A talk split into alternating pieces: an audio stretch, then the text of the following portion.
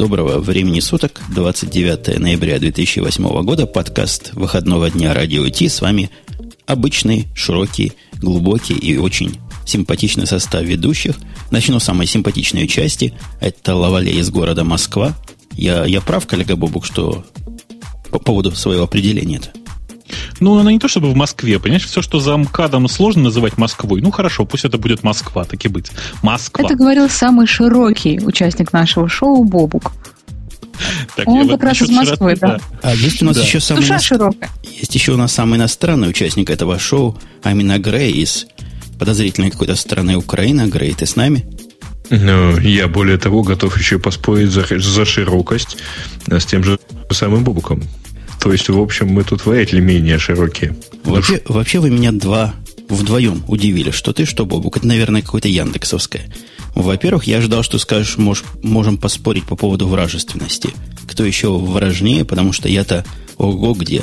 А Бобук меня удивил. Как ты мог такое сказать, Бобук? Как ты Какое? мог оспаривать и отвечать на мой вопрос, когда я сказал о самом, по-моему, миловидном или симпатичном члене нашей команды, ты акцентировал свой ответ исключительно на географии. Это не по-джентльменски. Женя, когда встает вопрос о том, замкадом или домкада, это любая женственность неуместна. Это нет, вы поймите, позор. просто женственность, она не оспаривается даже. Понятно. Ну, я закруглю даже... тогда и скажу, что вот там вот был Умпутун из Чикаго, точнее, из-под Чикаго, да? Да. да. Я думаю, мы этим... Чикагщины. Из Чикаго, с далекой Чикагщины. Мы этим mm-hmm. закрыли луп представлений. Я думаю, можно переходить к темам. И самая первая тема у нас будет необычная. Нас тут злые языки за отсутствие гиковости ругали. Было дело? Подтвердите. Ну, ну, за что настолько не ругали? За отсутствие чего настолько не ругали? И за присутствие тоже. Ну вот, не то, что мы идем по, по, по, по, по, по следам критики. Мы, знаете, как на критику смотрим всегда. То есть отрицательно смотрим. Нас критиковать не надо, нас надо хвалить любить и всячески ублажать. Но без всякой связи с критикой у нас есть сегодня гость, который этот градус вам настолько повысит, что вам всем станет тошно. То есть наоборот, приятно. Ну что, коллега Бобук, сделаем им всем приятно. Э, зови гостя. Я сейчас гостя введу, пытаюсь его найти его ник. Ага, вот нашел ник. Нашел ник, сейчас я его ввожу в эфир. Это он, это он. Вроде бы мы пытаемся дозвониться. На, гости на связи. Да, я на связи. Привет. Здравствуйте, дорогой гость. Ты вообще кто такой? Мы знаем, что ты званый гость, лучше татарина. Скажи, ты кто? Ты где и ты откуда? Меня зовут Дима Жемеров, я из города Санкт-Петербурга, который находится в далеком замкаде, прошу заметить. И я, собственно, работаю в компании JetBrains и занимаюсь разработкой всяких разных инструмент, инструментов для разработчиков. В частности, Java IDE, IntelliJ IDEA. Бобук, ты mm-hmm. в курсе такого э, проекта Java? Ну, про Java я знаю, что ты слышал, а слышал ты про эту IDE от IDEA, которая ну, ты знаешь, я как бы я, я вообще грешен, потому что я ей периодически пользуюсь, но не так, как, наверное, нормальные люди. Потому что нормальные-то люди в ней, в ней на Java пишут, а я ее использую в качестве IDE для XML XSL. Ух ты, какой ты кондова. Я думал, когда у тебя Emacs не запускается, тогда ты запускаешь ID, чтобы тексты поредактировать. Ты понимаешь, Emacs, он просто у нас не везде, а ID у нас купленная корпоративная лицензия на, там, на какое-то большое количество инсталляций. А, и поэтому, когда что-то надо по-быстрому поправить, в общем, проще бывает запустить ID у кого-нибудь на чужой машине. Коллеги по подкасту в лице Лавале и Грея, вы не расстраивайтесь, мы вас тоже будем в этот разговор вовлекать пакостные и каверзные вопросы задавать, ну, типа, как у тебя, Грей, с установкой Эклипса? Дай ответ. Я думаю, нашему гостю он будет как просто не соль на рану, а наоборот Что точно масло. будет э, приятно вашему гостю, э, нашему гостю и э, совершенно неожиданно для остальных участников подкаста. Потому что э, я-то Диму прекрасно помню и не, много раз пользовался его RSS рейдером Cinderella. Это был, собственно, первый пакет, ради которого я поставил .NET на свой ноутбук. А потом я с удовольствием пользовался AMEA Reader. Вот, так что, в общем, Я там не знаю про всякие IntelliJ, но вот всеми предыдущими его проектами я вполне прекрасно пользовался. У меня где-то тут даже была ссылочка, сейчас я в чат кину, а, как мы с ним обсуждаем, а, надо, нужны ли визивик э, блок-редакторы. Так, подождите, я тут смотрю в чате, совершенно народ, видимо, не очень понимает, что происходит. Если вы думаете, что это реклама, если вы думаете, то сейчас мы нашего гостя начнем мочить аккуратно, но любя. Как бы. Можно я, можно я, давай, можно я. Давай, ты первый. Какого черта, где поддержка питона, простите? Сколько можно? Поддержка питона в плагин-менеджере, она выпущена на прошлой, если не ошибаюсь, неделе. Там как бы все не то чтобы до конца доделано, но, по крайней мере, это намного угу. лучше, чем то, что было в там, не, ну безусловно, да, да. Это, это, это Сеня, вы, конечно, умнее всех нас, вы даже знаете ноты, как говорил классик. Где поддержка рефакторинга? Поддержка рефакторинга, ренейм, гордый ренейм. Ну, не, ренейм это, конечно, очень большая поддержка рефакторинга. Остальное все где? Я в возмущении. Остальное все, к сожалению, будет где-нибудь так через полгодика, я бы так. Э, ну, то есть, скажем так, я очень надеюсь, что мы сможем э, расширить и углубить команду, которая занимается этим проектом, и все станет шевелиться быстрее. Вот, но при текущих темпах шевеления это где-нибудь через полгодика. Нет, то есть вы поддерживаете, простите, отдельным продуктом, если я не ошибаюсь, э, вражеское поделие под названием Ruby on Rails. А Python а... наш, наш любимый, дорогой, никак. Это просто я, чтобы, чтобы люди не подумали, что это реклама, упаси боже. К сожалению, так вышло, что делать поддержку Ruby мы начали раньше и большим количеством народу, поэтому Поэтому в качестве отдельного продукта она тоже появилась раньше. У нас, естественно, у нас даже есть название для того продукта, который будет поддерживать Python. Он будет называться PyCharm. Э, вот. Но кроме названия пока что у нас ничего публично доступного нет. Ну вот действительно, я, я Бобука поддерживаю. Вот эта поддержка Python, которая у вас добавлена, она, если сравнивать с конкурентами, наверное, худшая. Она, пожалуй, хуже, чем в Eclipse PyDev, на который я наругаться не могу – и хуже, чем та бета или альфа, которую выпустил NetBeans. И я их считаю вашими основными конкурентами. Может, я не прав, может, вы за конкуренты считаете Visual Slick. Как у вас с конкурентами вообще? Ну, NetBeans, конечно, скажем так, он очень старательно идет по нашим стопам. Они хорошо освоили искусство хождения по нашим стопам, и, в общем, ну, мы все-таки пока что идем впереди, как мы считаем. То есть, по крайней мере, в том, что касается Java и именно Java разработки. Э, насчет конкретно питона, насколько я понимаю, то, что они сейчас выпустили, оно может быть чуть-чуть лучше, чем то, что есть сейчас у нас. Ну или где-то того же порядка законченности, скажем так. Сырости, я бы даже сказал. Сырости, да, можно так сказать. Слушай, а как вы к, к Эклипсу там относитесь у себя внутри цехово? Э, да как сказать? Э, Без я, ненависти? на самом деле да с какой там ненавистью? Нет, на самом деле мы как-то довольно мало о нем думаем. То есть нас, конечно, задалбывают пользователи, которые спрашивают, вот а где у вас та фича Eclipse, а где фич... эта фича Eclipse? Мы вот даже сделали самую главную фичу Eclipse, у нас в восьмой версии появились крестики на табиках. Теперь на каждый табик можно закрыть крестиком. Это вообще счастье всего прогрессивного человечества, особенно пользователей Eclipse. А так, на самом деле, я бы не сказал, что, например, мы бы оттуда могли черпать какие-то идеи по поводу того, куда нам дальше двигаться, потому что Eclipse, он очень крут как платформа, Eclipse как бы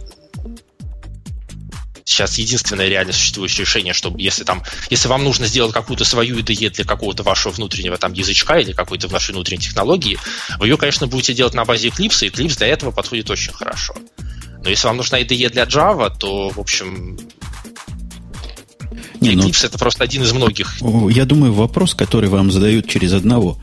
А, собственно, как вы умудряетесь, господа хорошие, при такой неравной ценовой политике хоть как-то выживать? Я себе вижу с трудом конкуренцию с продуктом, который стоит в бесконечность раз дешевле.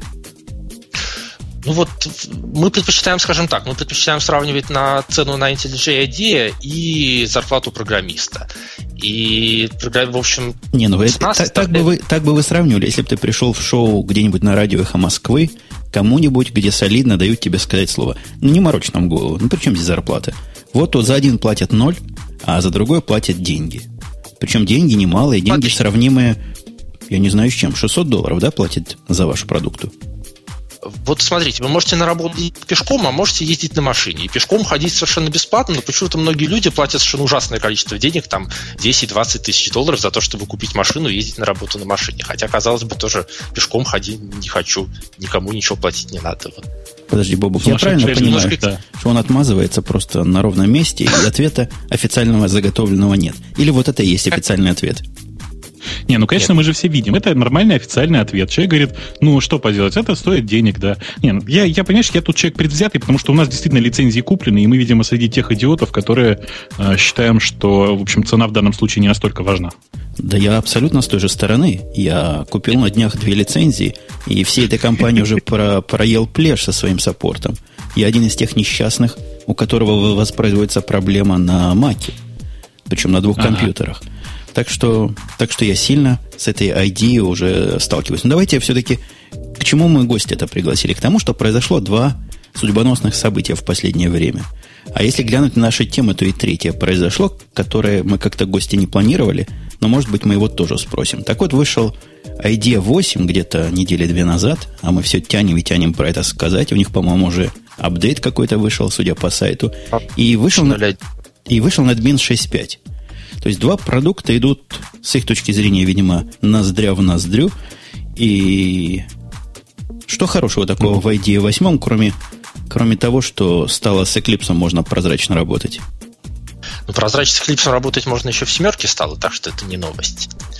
Нет, конкретно новую фичу, ну, я могу зачитать, скажем так, ключевые пункты сайта. Ну, там появилась поддержка Нет, читать сайты, так, читать сайты мы можем все. Давай по памяти. Что-нибудь такое, за что стоит обновиться. С твоей точки зрения.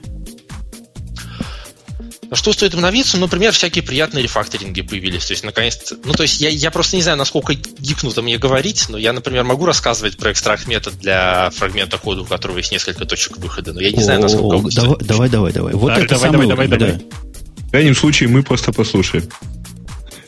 Вот. Или, например, такая фишка под названием Dataflow to this. Это если у вас через какую-то длинную цепочку вызовов передается какое-то значение, вот у вас, например, свалился null pointer, а вам откуда, а вы хотите понять, откуда же там null-то вообще взялся в этой точке. Вы говорите Dataflow to this, вам раскручивается вся цепочка, что вот это вот null, он на самом деле был присвоен значение такого-то поля, а конструктор того объекта в котором присвоилось поле, он был вызван вот еще из такого-то метода. И вот в, в том-то методе там, например, этот null был каким-то образом неправильно посчитан. И такую раскрутку мы теперь умеем делать практически автоматически. Так что такое практически автоматически? Подожди. Плюсики, плюсики в дереве надо нажимать руками, которые, а, соответственно, понятно. каждую следующую ноду достают. Так понятно, да. А, mm-hmm. Что еще хорошего? Ну, например, из того, что как бы то, что сразу видно. Мы теперь на первом же старте предлагаем э, пользователю выбрать, какие же, собственно, плагины ему нужны, и сразу говорим, что вот если ты выключишь плагины для, там, например, если SourceSafe не пользуешься и в гробу его видал, то ты сразу выключаешь поддержку SourceSafe, и там то, что она у нас есть, она тебе ничего не стоит в плане там памяти, скорости и так далее. И плагины-то выключать можно было и раньше, но то, что мы предлагаем это сделать сразу, это, в общем, ну, сейчас сразу дает человеку путь к тому, чтобы идея у него работала быстрее и веселее. То есть вы сначала Слушай, ему сделали плохо, нагрузили плагинами, которые ему не нужны, а потом как, как надо. И человек уже доволен. Э, у тебя... ну, могли, конечно, идти по пути Eclipse и заставлять пользователей эти плагины все отдельно скачивать, потом разбираться с тем, что он скачал не то и не для той версии, и оно у него падает или там работает, но через раз. Да ладно, это уже давно в Eclipse. Трудно добиться результата смешивания вер... Можно, но трудно. Они пытаются с этим бороться и автоматически контролировать совместимость и все dependency. Так что вы уж так уж сильно не наезжайте. У вас тут сказано еще некий thread dump analyzer появился. Это что за threады? Что он задампит и куда он анализирует? Нет, чисто интересно. Нет, тут очень просто. Вот у вас есть там нашелся дедлог в продакшене, у вас есть, соответственно, куча, там вот есть, соответственно, полный тред-дамп из виртуальной машины, там, не знаю, 250 тредов или 50 тредов, из которых там на самом деле 248 из них спят или там занимаются чем-то совершенно не относящимся друг к другу, а два из них, собственно, либо там, либо там один бесконечный цикл ушел, либо они друг с другом задочились, либо еще что-то такое.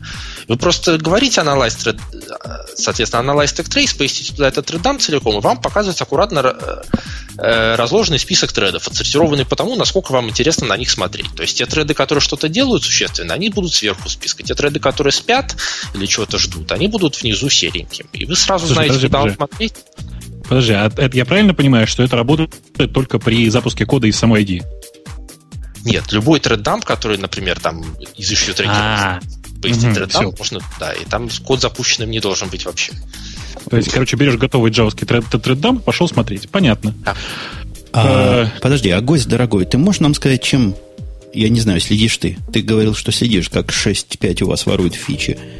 Просто со стороны объективного наблюдателя. А что в 6.5 нового появилось? Есть ли в 6.5 что такое, что требует перехода? Скажем так, 6.5 как раз фичи не уже не 6.0 было большим воровством фич. 6.5 как раз интересный момент заключается в том, что там именно фичи по поддержке Java, они где-то там во второй половине списка. То есть э, у них главное, что, на, главное, что у них новое, это поддержка Groovy, которая, конечно же, намного хуже, чем наша поддержка Groovy, которая вообще лучше в мире пока что остается. Там появилась поддержка PHP, которую у нас пока нет ни в каком виде. Там появилась... Э, там, собственно, да, Python появился сейчас в Early Access. И как бы главное, на что они напирают, это вот эта поддержка других языков, нет Java. И где-то там в конце списка, вот там, да, в Java там тоже там несколько фич они сделали. И, в общем, наверное, у них кончилась фантазия или еще что-то. У нас пока фантазии хватает на то, чтобы придумать, чтобы такое в Java сделать хорошо. Давайте про вас поговорим, потому что про NetBeans я действительно, я загрузил его, посмотрел, в том основном цикле, как я использую NetBeans, как я пробовал его использовать когда-то, я не пользователь NetBeans ни в коем разе. Ничего для себя нового так сходу особо революционного не заметил. Вот ну, по поводу... Кстати, а... Да-да. Вы бы тоже кого-нибудь позвали бы из Сана, наверное, было бы интересно тоже пообщаться. То... Ну, нам к чему устраивать бы? Мы устраиваем одностороннее избиение обычно, это наш стиль. Так вот, давай Хорошо. в сторону из- избиений. Я посмотрел на ID вашу, как эклипсовский пользователь. Не в том смысле, что где такая фича, которая есть в Eclipse, а в том, что у меня есть какая-то точка отсчета и точка какого-то привычного и удобного для меня способа действия. Так вот, господа хорошие, что могу сказать? Вы в смысле редактора и в смысле Java, всего, что связано с Java, анализированием кода и рефакторингом, просто кабаны. В Eclipse рядом не стоит, NetBeans не знаю, но подозреваю, что тоже – ну вот, пожалуй, на этом все мои хорошие слова и закончатся, и начнутся плохие. То есть ты можешь порадоваться, что вы сильны вот в этой области, пока я не перешел к отрицательным пунктам. Спасибо, радуюсь. Бобук, ты согласен, да, что пора, пора их уже взять за холку, хватит этой рекламы? Не, ну я вообще с самого начала хотел спросить, какого черта э, славная компания JetBrains убила замечательный продукт под названием Cinderella. Ну это ладно, это потом для после куда-нибудь попозже такого основного интервью. Для меня самым сильным удивлением при покупке, ну, честно говоря, сначала на попробовать взял, вы даете реальную версию, за что молодцы, было полнейшее отсутствие профайлера. Вообще даже никаких следов профайлера нет в продукте, который стоит 600 долларов – нет профайлера. Профайлер есть в Eclipse внешними, вполне рабочими везде, кроме Mac, плагинами. Рабочая, рабочая конфигурация есть на NetBeans, которая хоть что-то может профайлить. У вас близко нет. Концепции такой нет. Это вообще что такое? Э, скажем так, мы не знаем, что мы такое можем грубо говоря, что на рынке есть довольно много других профайлеров. Некоторые из них довольно хорошие, одним из них мы сами пользуемся и, в общем, очень им довольны. И начинать делать свой профайлер имеет смысл, если мы как бы можем сказать какое-то новое слово. Если мы просто... То есть мы можем как бы взять этот самый неназываемый продукт, просто переписать, напис, потратить силы на то, чтобы написать такой же, и, наверное, и, соответственно, просто ради того, чтобы увеличить привлекательность идеи. Но нам не очень интересно заниматься дословным переписыванием того, что уже кем-то сделано. Мы предпочитаем все-таки делать новые вещи. Поэтому у нас есть companion products, то есть программа продуктов, которые мы рекомендуем использовать вместе с идеей. Там есть, соответственно, JProfiler, который мы предлагаем а, пользователям идеи тоже покупать и тоже им пользоваться. Ну да, вы, конечно, хороши. Покупайте идею за 600 долларов, еще за, по-моему, 600 JProfiler. Я, кстати, так и делаю. Я JProfiler еще до ID купил, они вполне друг с другом дружат. Ну, хоть что-то, хоть минимально. Но не всегда надо вот а... такая моща, как в JProfile. Ну, по минимуму. Хотя бы распределение функций по числу вызовов и по времени. Не надо мне всей этой красоты, которая есть в JProfile, во всех случаях. Что-то простенькое, как NetBeans. Видели, в NetBeans сделано? Раз, два, три, тут дампы посмотреть, тут фреды бегут, тут то, тут все, и хорошо, и всем радостно. Э, в NetBeans, насколько я понимаю, все-таки не то чтобы совсем простенький. Там они достаточно много в это вложились. Нет, но опять же, а простенький его не будет хватать для реальных задач. То есть им будут мало кто мало когда пользоваться. Тоже непонятно, насколько это нужно. Ну, компромисс какой-то между затратами и простотой. Это, это мой первый был наезд. Во-вторых, у вас, э, у вас есть консультант по внешнему виду в компании? Можно такой вопрос задать? Есть. И... Увольте. Простите. Да. Чего такое страшное это оно, господи? Я не знаю, как оно под остальным выглядит. Какой-то какой неуемный шик во всем, что касается внешнего вида. Подождите, а вы под чем спускаетесь? Под Остен. То есть под маком. Подождите, под маком? Где там какой-то шик под маком? Да все там, что... все там шиково, шиковое. Я уж по, по моим заветам открыт даже один баг по поводу синенькой полоски. Но все оно какое-то такое карамельное какое-то. То есть, конечно, NetBeans еще более карамельный, еще более кэнди. Но вы-то средство производства, вы же станок. Зачем нам мне такой блестящий и разноцветный красивенький станок? Мне надо, чтобы станок был незаметный. Я на коде хочу Девочкам нравилось. А, девочка из-за спины подает, посмотрит. Вау. Скажет, а Вау, скажет, у тебя какие синенькие панельки. Товарищи гики. Совершенно не угодишь. Если вдруг не native интерфейс, то шуму в блогах предостаточно. Сделали native, ах, слишком красиво. Так он не native. Какой native? Он, он вообще инородный. У Eclipse тоже инородный, у NetBeans тоже инородный. Но эклипсовский интерфейс гораздо менее броский. Он не кидается в глаза, он не такой пестрый, он какой-то более, ну, более программерский. Честно говоря, вот именно такое обвинение нас меня достаточно сильно удивляет. То есть, как раз скорее наоборот, э, я бы понял, если бы вас э, обвиняли в том, что у нас все по-уродски, и наоборот, что наоборот у нас iCandy мало. А оказывается, у нас его слишком много. Не, на самом деле с iCandy история такая, что вот была предыдущая версия идеи, и она использовала стандартные системные табики под всеми платформами. А потом компания Apple выпустила новую версию своего замечательного JDK, в котором новая версия замечательного AVT, в которой эти табики совершенно поломались. То есть, например, э, табик, то есть активный табик не всегда переносите в видимую область экрана. Если у вас есть много табиков, то у вас есть длинная-длинная полоса, которую вам нужно ручками скроллить, и если вы на что-то переключаетесь, чего, что в этой полосе не видно, то оно так невидным и остается. Ну и там еще всякие другие проблемы были. И поэтому мы просто были вынуждены написать собственные табики, которые, ну, которые пришлось написать так, чтобы они выглядели примерно одинаково под всеми платформами, и которые теперь работают. А SWT это у вас религиозно нельзя использовать?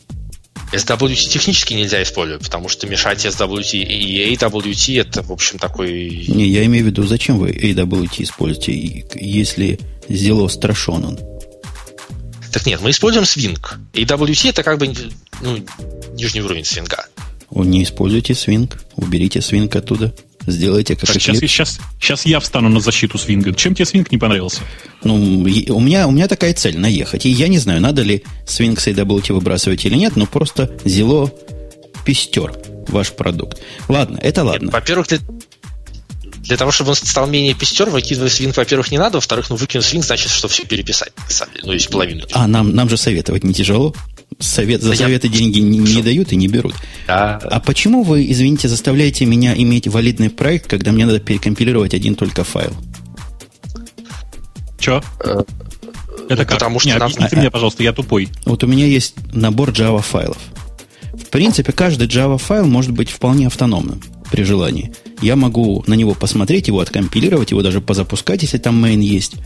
А, и так работает везде. В NetBeans так работает, также работает в Eclipse – но не в IDE. В IDE ты пробуешь перекомпилировать свой ну, этот юнит, свой модуль, они их, по-моему, называют. Он кидается компилировать весь проект.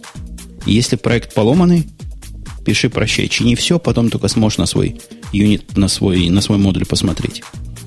Это не совсем правда, потому что на самом деле там есть э, там есть всякие разные, там есть опции, которые говорят, э, что надо перекомпилировать. То есть, если от вашего модуля ничего другого не зависит, то вы можете, запуск, например, запускать файлы в этом модуле, не компиляя никаких других модулей. Это, в общем, собственно, насколько я понимаю, по дефолту так оно и работает. Если у вас есть ран конфигурация, например, то она перекомпилирует только этот модуль и запустит, и вам не нужно исправлять ошибки в, остальных проект, в остальной части проекта. Вообще, это как раз то самое горе от ума. Ну, действительно, мой, мой модуль зависит как-то косвенно. И эту зависимость а, оно не вызывает. То есть там есть импорты эти, но никаких вызовов нету. Вы же, ребят, такие умные, считаете, что раз тут есть, значит, надо все перекомпилировать. Ну, может, ты и прав, я просто не нашел. По умолчанию оно точно не так работает, как ты говоришь, потому что я поставил Eclipse, ничего, в смысле параметров компиляции не, не менял, и он у меня заставляет иметь весь проект валидный. Но... смотря как ты вызываешь компиляцию. То есть, если ты говоришь build make, в смысле, там, build project, он, конечно, компилирует все. Если из контекстного меню на модуль вызвать компиляцию модуля, то он перекомпилирует этот модуль и его зависимость. Не-не, я не так делаю. Я же человек с эклипсовым бэкграундом. Я иду, делаю дебаг. И для того, чтобы сделать дебаг, он пытается перекомпилировать весь проект. Нет, он компилирует модуль его зависимости. Ладно, я, я покажу на живом примере. Спорим, как-нибудь, как-нибудь Спорим, что, что, что вы, сударь, не прав абсолютно. Хорошо, а вот у меня очень концептуально есть возражение. У вас кто-нибудь на Маке работает? Да, на этом продукте? А у кого-нибудь да. из этих, которые на Маке работают? Тут я просто требую им оторвать руки. У них есть 15-дюймовые экраны? MacBook, например. Честно говоря, нет. Ах, честно говоря, нет? Так вот вы купите. Сбросьтесь и увидите, как ваше меню выглядит на 15-дюймовом маке. Это же кошмар какой-то. Вы Это вообще правда. что себе позволяете? Вот этот наезд, к сожалению, тут ничего не могу возразить. Действительно, у нас и диалоги некоторые разъехались сильно, и менюшка разъехалась сильно. Вот эта менюшка, которая вверху, вы заполняете собой весь, все, вы одни. Eclipse и NetBeans об этом явно думают. То есть они пытаются группировать как-то, пытаются дружить э, с маком, а вы не особо. Не, ну мы пытаемся дружить с маком. Мы не, это правда, что мы не очень пытаемся дружить с 15-дюймовыми мониторами на маке. Ага. Это, это правда. То есть мы с тобой, Бобук, для них вообще не люди. На макбуке попрограммировать, на MacBook Pro не, не положено нам. Да, я вообще считаю, что да, нынешний интерфейс э, ID, он solo century, понимаете? Ну, нельзя с таким интерфейсом двигаться в 21 век. Возьмите пример с 2008 офиса. Я, прости, я понимаю, что я сейчас, меня сейчас тут побьют в чате где-нибудь. Ты что неприлично сказал. Не, ну, в 2007 офисе есть отличная новый, новая идея с названием Ribbon. Она под, под Swing написана уже с десяток компонентов для этого. И они все работают, представляете? Написан, есть ровно один компонент, который я знаю, который работает, но неважно. А, нет, на самом деле такая теория выдвигалась, э, что нам надо, что на самом деле Ribbon это будущее интерфейсов IDE. А, я не знаю, возможно это так, но у нас пока как бы не хватит, то ли сил не хватило попробовать, то ли в общем понятно, слили. Давайте Слушай, я в чате сейчас прочитала, что это стоит 600, это удовольствие стоит 600 долларов. Это так, да? Да. Ну, а, подожди, а, да, кстати, оно, там Дима, не совсем, оно там не совсем так. У них разные цены бывают. 600 долларов стоит для корпоративных пользователей. По-моему, для частных 200 или 300. И кому-то они даже грозятся в подарок их давать, если open source. Я вас ни с кем не путаю? Э, нет, ни с кем не путайте. Часто, то есть персональная лицензия стоит 250 долларов, а для open source проектов можно получить лицензию бесплатно. Все так. То есть все, что лежит в торрентах, это мы делаем вид, что в торрентах существуют только open source проекты, да? В смысле, что лежит в торрентах? Нет. Я сейчас... Ты, ты думаешь, ну, да, это да. он выкладывает в торренты, да? Нет, ну как бы они, они же там лежат, и, и вот мне очень интересно, они там каким образом оказываются, и что про это Дима думает. Ваш, а что вы не знаете, каким образом оно там оказывается? Оказывается, нет. Естественно, а что ты про это думаешь? Скажем так. То есть, э, учитывая ситуацию на рынке, мы, конечно, будем очень рады, если человек, э, не имеющий возможности заплатить нам денег, лучше пусть он купит, пусть он лучше скачает ключеделку к идее, будет пользоваться идеей, и потом на следующей работе через год выклинчит у начальства, чтобы ему ее купили, чем если он просто... А почему он ее выклинчит, а не еще раз скачает? Ну, потому что, например, некоторые конторы не поощряют использование пиратского софта. Может быть, там не надо будет даже выклянчивать, а просто нужна идея, ему ее купят. Да-да, как у нас. То есть, поскольку, ну, то есть, поскольку у человека есть бесплатные альтернативы, то пусть он лучше бесплатно пользуется нашим продуктом, чем конкурентами, потому что если он привыкнет к конкурентам, то наш продукт он не купит никогда. А так он, в общем, привыкнет, ему понравится, и потом, может быть, купит в другой раз. Очень на Apple есть... похоже, собственно. Они точно так же не особо поисследуют тех, кто делает, э, кто пользуется пиратскими версиями. Но это не только на Apple, это на все большие компании, на самом деле. Microsoft поступает точно так же. Э, а каких я боюсь, походы? что даже, да. А каких да, походы по офисам и выщемление всех нечестных? Как же так? А же? это по офисам. Это по офисам, не, не по частным людям. Ага. У меня тут есть еще целый ряд наездов, но не могу я. Не могу я просто давить гостя, потому что вижу, что отвечает он заготовленными ответами как-то ему нельзя, видимо, отвечать давайте Какие, давайте какие-нибудь оригинальные вопросы так, задавать, что ли. Вот, а зачем, вообще, зачем нам нужен этот ID? Это вопрос, Бобук, от тебя. Зачем нам ID, когда Eclipse у нас есть? Э, не Eclipse, а этот, есть Emacs. Emacs есть, да? У меня есть ответ. Вот Дима сказал, что есть замечательная штука, вот новая фича, перенятая, по-моему, из Eclipse, да, что можно закрывать табы. Мне это очень напоминает э, Нира Вульфа. Помните, да, такого героя в детективах? Э, в одном из э, романов он э, полюбил включать телевизор, чтобы потом его с негодованием выключать. Что единственная цель этого использовать. В частности. С негодованием закрывать табики, это, конечно, хорошо, да. Ну, только ради этого почему не попользоваться? Табики. Табики-табики. Я узнала новое слово, да, оно мне очень нравится. А как-то почему-то у нас в компании принято именно... Что, говори, что? говори. Наша компания... Тим. Ладно, Ваша Наша компания, компания почему-то именно так называется этот элемент интерфейса.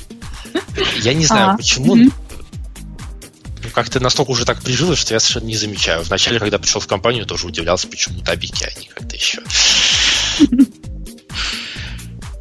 Э, давайте переходить к более интересным и более личным вопросам, потому что с этой идеей мы всех, кажется, уже э, заманали. Скажите, Дмитрий, вот у меня к вам э, давно, примерно года, наверное, 3-4 уже назревший вопрос. Э, почему вы так... Э, э, так плохо снимаете аккорды гитарных песен Кирилла Комарова. Я в шоке. А, скажем, потому что у него четыре стороны, а не шесть, как на нормальных гитарах. Знаешь, у Кирилла Комарова 8, прости.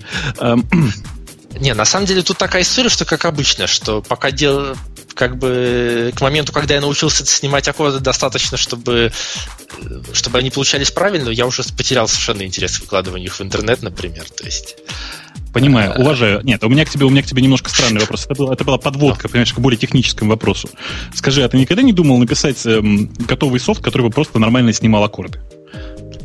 к сожалению, это очень технически сложно. И есть ну... софт, который это пытается делать, и э, ну, насколько я понимаю, у него довольно плохо это получается, потому что, Слушай, как, конечно, как быстрее... Ты, как ты... Бобок, подожди, как я тебя остановлю. Да. Тут в чате да, говорят, давай. что какой-то глумеж над гостем начался. Я себя чувствую гостем, потому что как бы надо мной глумятся. Вы о чем вообще говорите? Жень, смотри, есть, есть техническая задача. Э, чувак играет, играет на гитаре, одновременно поет. Задача определить, какие струны, в каком ритме, какой, и как вообще, насколько, как это, с, какой, с каким таймингом он их дергал. Зачем? Так, а, автоматизация процесса. снимать самостоятельно. Ну, так ты знаешь, ты, зная Кирилла Комарова, прости, пожалуйста, зная Кирилла Комарова, очень сложно снимать самостоятельно вообще, потому что, ну, для начала нужно пару раз посмотреть на то, как он играет. Ладно. А, так вот, технически, на самом деле, это не очень сложная задача. Ну, это так кажется. То есть понятно, Нет, я просто что такими есть... задачами занимался. Я, я не вижу большой сложности тут. То есть, да, Понятно, это, что это... есть быстрое преобразование Фурье, что можно вы, вы, вы, выделить частоты, которые там основные преобладающие, попробовать понять, каким нотам они соответствуют, но поскольку гитара штука довольно шумная, с большим количеством там призвуков, дзеньков и так далее, то, в общем... Понятно. Я понял. прогнать можно, но качество результата его работы будет не очень удовлетворительное. Я понял, Дмитрий сдался. А, желающие вообще обсудить эту, эту ситуацию, приходите к нам в чат. У нас тут, в общем, много специалистов по быстрым преобразованиям Фурье. Я чувствую, они скоро нам выдадут готовые решения. Кто-то тут пишет, что эта задача примерно как MIDI сгенерировать из MP3. Да, примерно та же самая задача. Так, а, я... Давайте двигаться да, к более техническим темам, простите. Да. Э, ну что, гостя отпускаем? Или пусть сидит в сторонке? Я думаю, пусть сидит, он нам не мешает, по-моему. Как тебе? Есть время с нами посидеть? Но сегодня есть такое вот... количество вообще-то тем всякого рода вот похожих и близких. Ну, например, MySQL 5.1.30, первый стабильный релиз версии 5.1 вышел. Все говорят радостно. Это да, первый вот... релиз, господа, который от, э, от Сана вышел или не первый? Первый стабильный от Сана. Ну да, я про стабильный говорю. Не так, первый мажорный стабильный. То есть 5.0 он уже был стабильный, и его выпускали, выпускали, выпускали, он был уже при Сане. Некоторые версии, вот предыдущие версии были. На а, живой 5, да, да. да. Первый, первый мажорный стабильный релиз от э, компании Sun. Ну, тут список новшеств просто не слабый. Я смотрю на него, глаза выкатываются. В основных новинках называется сегментирование, то есть возможность разбить большую таблицу на куски – и куски эти могут быть на разных файловых системах. Это крутая вещь. Это, я думаю, ты, коллега, Бог поддержишь, насколько это трудно переоценить во многих ситуациях. Причем э, сегментирование сделали правильное. То есть партишинг сделали просто человеческий, как в больших базах данных. То есть я был реально удивлен, когда увидел типа первые зачатки этого кода. Э, грамотно, нормально, причем там есть несколько видов партишинга. Ну, слушайте, про это можно, не знаю, очень долго разговаривать. Э, переоценить сложно, потому что, во-первых, это позволяет действительно просто нормальным образом э, увеличивать производительность, банально поставляя дополнительные диски под одну и ту же таблицу, под одну и ту же базу. Э, Построчная репликация, сказано, тоже хорошая фича, то есть бинарный лог будет, будет, будет что? Э, бинарный, в бинарный лог будет записываться не команда, как это было раньше, а информация о изменениях. А, да, информация об изменениях. Это сложный вопрос, хорошо это или плохо, потому что на самом деле э, statement-based э, логи, они тоже хорошо работают, работали сейчас, по крайней мере. И там было не так много проблем, а проблемы эти решились с помощью вот этого самого не посрочной, а смешанной репликации, когда половина лога, когда то, что нельзя сделать statement-based, то есть через передачу SQL запросов, делается через посточную репликацию. Ага.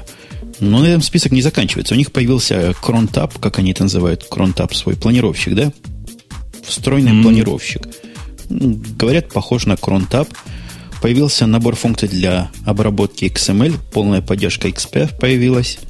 Ну, что еще хорошего такого?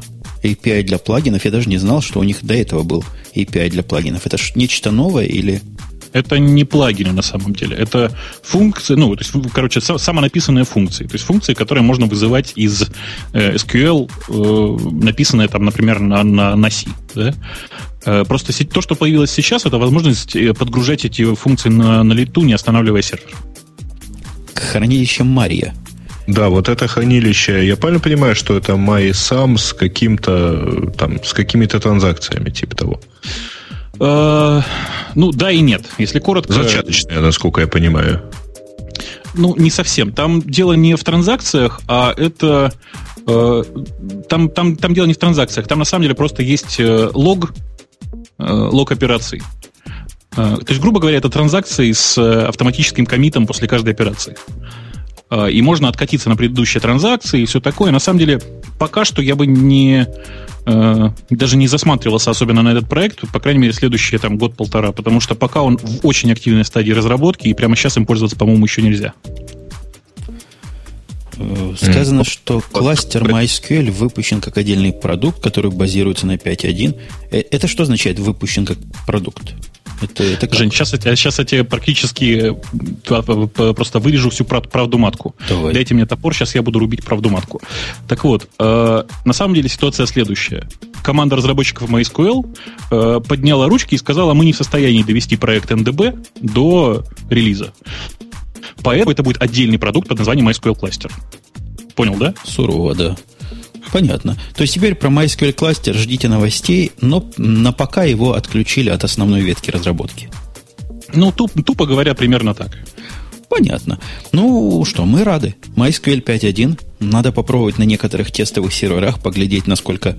Тут еще сказано, что производительность тяжелых SQL запросов увеличилась. Тут вопрос, конечно, тонкий, что за тяжелые запросы они имеют в виду, и в каких ситуациях увеличилась но попробовать стоит. Наши эксперты, кстати, вот те ребята, которые написали книгу э, High Performance MySQL, знаете, я думаю, все такую книжку mm-hmm. читали, да? Да, да, да, да. Они, mm-hmm. они сейчас у нас работают, у нас с ними вместе проект. Они пока не рекомендовали переходить на 5.1. Ну, рано еще, конечно. Ну, не переходить, а даже тестировать его как кандидата. Говорят, дождитесь, подождите, пока не дадим отмашку. Слушай, а если у нас сегодня такой э, олдскульный гиковский выпуск, давай вот я тебе закину вопрос. Скажи, вот в 5.1 э, довольно давно появилось э, средство для наложения XPath на XML в поле. Угу. Понимаешь, как работает, да? Ну да, могу догадаться. Ну, то есть есть текстовое поле или блоб, в котором лежит XML, ты его извлекаешь, накладываешь на него XPath. Зачем? Ты мне можешь тайну открыть? Ну, ты представишь себе, ты представляешь себе, как в прошлом, в недалеком, совсем недалеком прошлом, было популярно XML совать во все. Ты можешь себе представить э, людей, хотел сказать идиотов, которые засунули его решительно во все, и, например, у тебя есть... Я сам глазами своими видел поле такое в базе данных, а там внутри XML. А другое поле, а там внутри еще один. Well-formed, настоящий честный XML внутри. Ты понимаешь, да? Да, понимаю. И? И вот они хотят его извлекать и как-то с ним в автоматическом более-менее виде работать. Надо им какие-то средства дать этим людям. Предлагаю... То есть, конечно, прийти... можно руки оторвать и пришить вместо ног. Но это уже поздно, это уже в ДНК ошибка. Слушайте, ну пусть ага. извлекаются дальше. Пусть извлекают XML, накладывают XSL и запихивают обратно в базу данных ты не представляешь, насколько ты близок к истине. Дело в том, что там XPath сделан через LibXSLT. Там а. XPath сделан через LibXSLT, так что все в порядке, легко можно сделать. А, Если оно через LibXSLT работает, я себе со страхом представляю скорость этой обработки. Ой, не, ну не надо, ладно. Либо XSLT работает с приличной скоростью, по крайней мере, в простых случаях он работает с вполне приличной скоростью. Ну, Ты быстрее реализацию знаешь? Не-не-не, я не сравниваю со скоростью реализации других XSLT процессоров. Я сравниваю со скоростью и требованием к скоростям базы данных. Ты можешь себе а. представить, когда мне необходимо, я не знаю, 400, 200, 300 тысяч в секунду обработать вот таких орлов, и на каждый я буду XSLT преобразование запускать. Ну, или нечто Слушай, похожее на него. Ну, ты издеваешься, что ли? Если у тебя таких размеров база, зачем же ты, простите, XML в блоб засунул? Думать же надо головой. Это не Там я. же ошибка в ДНК, это, смотри выше. Это не я. Я не засовывал, я просто теоретическое высказывание привел пользу скорости. А, слушайте, вот у меня есть мнение практика. У меня дело в том, что достаточно тяжелые всякие критичные есть MySQL базы, и они, вот я сейчас посмотрел, они бегают на 5.1 бета-версиях достаточно давно. И должен, насколько я вспоминаю, скажем так, примерные ощущения от их работы, они работают быстрее, чем 5.0. Это точно. Ну, То есть все-таки вот этот выигрыш это... 15-20%, ну, 15-20 там явно нету, но процентов 10 там точно есть ускорение, по крайней мере, так вот. И по стабильности, в общем, тоже никаких нареканий к бета-версиям у меня нету. Ох вы. Не, на самом деле на, на глаз замерять производительность это смешное дело, потому что мы как бы не, не в состоянии оценить на глаз. Я по себе знаю, что оценить на глаз быстродействие какой-либо системы очень тяжело, потому что неизвестно, что там в бэкграунде в это время происходит. Нет, а, ну, извини, у меня-то mm-hmm. понятно, что происходит в бэкграунде, и поэтому у меня есть там, э, скажем, когда пробегает миллион запросов к MySQL на одной системе и на другой, то примерно понятно, что это можно сравнивать. Угу. Я понял, про что ты говоришь, хотя не совсем понимаю, как ты на глаз оценил 10-15%. Или там 15-20. Я думаю, процентов 5 на глаз. Mm. Спорим? Но все равно не документировалось, поэтому никто никому ничего вот, не докажет. Вот, вот. А, на самом деле особого прироста производительности там нет, там немножко перераспределилась э, производительность, давайте так скажем. То есть простые запросы стали работать чуть-чуть медленнее, а сложные действительно чуть-чуть в производительности выросли. Э, мы, кажется, тему про MySQL просто покрыли как... Эм, как э, я не стал этого говорить, но все поняли. Подожди, у нас есть целый ряд тем, которые как раз в сторону олдскульности, но мне не терпится услышать голос нашей прелестной соведущей. Слушай, это не, не шовинизм, а? это не шовинизм был, Бобук. Ты, ты, ты да знаешь? Э, она тебя за, засудит, засудит просто за харсмент. Ты, это, это был, это был харсмент. У нас нет Саша, такого. Скажи, такого. пожалуйста, такого как строители программисты Яндекса, э, какими а? криками выход MySQL 5.1? А? Такими криками? Нет, они обычно, когда что-нибудь кричат, они не комментируют по какому поводу. То есть я слышу крик, но я, к сожалению, не фиксирую, по какому поводу в этот раз. Ну, если крик матерный, то это не по этому поводу. Ну, как сказать, если бы они что-то там в дефолтах бы поменяли, Собственно, я помню матерные крики по поводу изменившихся всяких настроек. А, подожди, дорогие мои, я вас да. перебью и скажу нашим слушателям, которые плюнули уже на попытки зайти в программку «Радио Ти», так вот, она вроде бы починилась как минимум на чтение. И если вы хотите поучаствовать в голосовании, бегом все туда. Не бегом, медленно, по одному заходите. Так, перед тем, как зайти, посчитайте раз, два, три заходите, чтобы не было хита на, на все эти сервера посчитали, зашли. Подожди, подожди, а можно, можно вопрос? Скажи, а раз, два, три и сразу заходить или раз, два, три пошел? Раз, два, три. Как раз, говоришь, два, три, три заходит заходишь. первая сотня пользователей из чата. Вот, я вижу уже кто-то, а, кто заходит, да, заходит, заходит, заходит потихонечку. И не обязательно... На первый десятый, да, на да, первый десятый рассчитайся. Не обязательно там внутри пытаться писать, потому что оно и без этого будет голосовалка работать. Ну, да ладно, как зайдут народы, я еще дам минут 10 и проголосуем по поводу, по поводу гостевой этой темы. У нас, давайте простенько тронем, Google. Google присоединился к этой череде. Мы про это не рассказывали ни разу, не? Не, еще нет. Еще нет? Это прямо О, сейчас мы как раз гостя на про это попытаем. Вы про слухи, про слухи или Какие про слухи? Факты. Каждого третьего увольняют. Такой-то... Но это тоже же не факт. Как не факт? Как, ну, ну скажи. где-то написано, что увольняют. Как Они где написано? CNews пишет, авторитетнейшее издание. Подожди. Кто говорит? Все говорят. CNews, авторитетнейшее издание, пишет, цитирую. Все, молчу, Причем молчу. Владислав Мещеряков пишет, интернет-гигант Google готовится сократить 10 тысяч человек, которые составляют до трети его персонала. М? М? Ну да, благоразумнее рассказывается то, что это 10 тысяч а, внештатных сотрудников, Который ну, нет. Не-не-не, там не Я помню, я помню. А, я правильно помню, что CNews это издание холдинга РБК, которое, в общем, первый в Рунете начал всех сокращать. Да чего к CNews пристали? Ну, вот просто вы гонца, гонцу голову рубите, который новость плохую принес. Я об этом читал в ста местах, и в тысяче людей, которые с CNews вообще не знакомы, мне это на ушко рассказывали. С ужасом причем. Вот, мол, до Гугла докатилось, все, это полнейший, говорят, закат. 10 тысяч. 10 тысяч по слуху, и, наверное, так оно и будет каждый третий. Хотя и увольняют не основных работников, собираются сократить, а каких-то... Кто это, контрактор у них вообще? Что за Контракторы, да, да. То есть да. контракторов. Да, аналог, э, да. Воркеры, короче. Да, и их сокращают, насколько будет 10 тысяч или не 10, это пока непонятно, но у них идут экономии во всех местах. Ну, в общем-то, как и у всех. Они а своим... где еще? В чем еще экономят? Ну, Сиска тоже отменила, насколько я знаю, все празднества и, и все свои фейерверки. И, и вот они угу. тоже экономят на фейерверках. Говорят, на бутербродах начали экономить. У, у, вас, у, у вас не начали на бутербродах экономить в Яндексе? Не, у нас не надо. Не надо. А, а, а Семь вечера, а завтраки уже кончились. Да, это было ужасно. Подождите. У нас просто на этой неделе, давайте раскроем маленькую тайну, у нас на этой неделе был грандиозный флейм в Яндексе, что вот типа еды не хватает. В 7 вечера вся еда вечера обеды кончаются. Да. да, в 7 вечера, да, обеды закончились. Вот как бы тут поесть. Более того, в 7 утра они почему-то не появились. После 7 вечера. Вот и даже кто-то там что-то надъел. А, не, ну это у нас внутрикорпоративный флейм, да. А, у Гугла, я так подозреваю, вообще есть такие э, мысли, что это ж как же все э, у них, видимо, может быть раздуто. То есть, вообще говоря, Google штука должна быть сильно эффективной, и если они начали задумываться про сокращение всяких расходов, то либо они очень сильно э, думают вперед, и у них есть какие-то там мысли про это, про которые, может быть, никто еще не знает.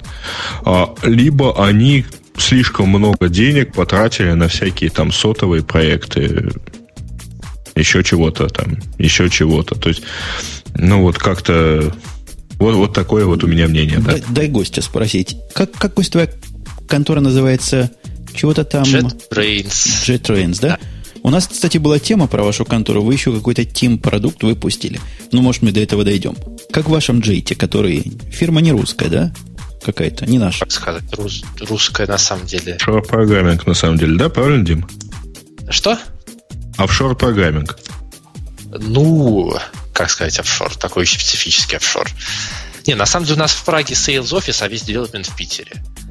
И мы пока нормально себя чувствуем. То есть у нас, конечно, есть некоторый спад продаж как бы это не повод сокращать народ и... Не, а я, я главное, бутерброды. Как, как у вас с бутербродами? Что-что, бутерброды у нас всегда. Всегда. И не сокращают. В 7 вечера не кончаются, да? Нет, Может, они, они кончаются к вечеру воскресенья, потому что в пятницу их, соответственно, на выходных их новые не завозят, и вот к вечеру воскресенья они заканчиваются. Нет, а подожди, блин, у нас, да, у нас бутерброды за еду не считаются, у нас просто полноценные обеды лежат, и в 7 вечера они зараза заканчиваются и не появляются даже в субботу-воскресенье, представляешь? То есть я Полноцен... в шоке просто. С полноценными обедами у нас та же история, у нас их тоже где-то в час дня они появляются и, и закан... ну да, часов 8 заканчиваются, да. Но это как бы всегда так было, да, как с тех пор, как они появились. Ой, прямо, прямо стыдно за российскую индустрию. В 7 часов вечера, в 8 хорошо. В, просто в офисе крупных IT-компаний нечего пожрать. Так нормально, по-серьезному.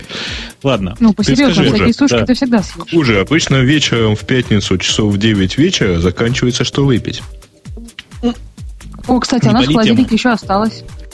Спокойно, не полите тему. Так, подождите, Скажи, вы... пожалуйста, у, вас, у вас увольнять не начинают еще, нет? У нас-то? Да. У нас нет, не начинают. А не было соблазна? Вот, то есть у меня просто периодически соблазн, я просто там чем-то тут руковожу, как выяснилось. Э, у меня постоянный соблазн под, там, под эгидой э, «А, кругом кризис» начать увольнять тех, кто мне больше всего не нравится. Соблазна такого не было? Да как-то, знаешь, у нас если бы были люди, которые нам настолько не нравятся, мы бы их, наверное, без кризиса бы уволили. А, а сколько человек в компании, если не секрет? Ну, в Питере в районе сотни, но это не только девелоперы, это в смысле всех, если посчитать. В Праге еще человек 20.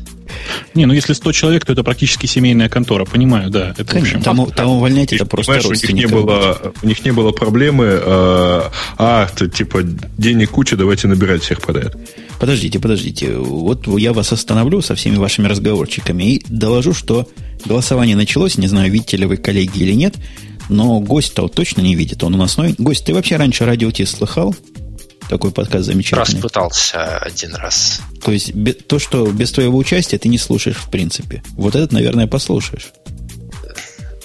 А я какой смысл? Он его слышал уже, да. Да, я его и так слышу, зачем его переслушивать? Ну как, чтобы насладиться еще раз. Так вот, вопрос был, какая ID лучше? В ответы были чуть ли не в алфавитном порядке. Нет, в, в порядке упоминаний в этом подкасте. Номер первое Eclipse, NB, IDEA и фигня все ваши ID. Вот такие у нас результаты. Пока вариант фигня и вариант Eclipse примерно одинаково по 40% набирают. Все остальные сильно внизу. Ну, IDEA ваша 6% держит. Е проигрывает, правда, NetBeans с одним процентом. Один живой человек за NetBeans все-таки широкодушно проголосовал. Слушайте, я предполагаю, что это был кто-то из компании Sun, которому просто было обидно за, за родную компанию, потому что пользоваться им как IDE я не знаю, кто в состоянии. Знаете, довольно многие сотрудники Сана на самом деле пользуются, по крайней мере, питерского офиса, они на самом деле используют идею. И как бы их заставляют этого не делать, но они все равно.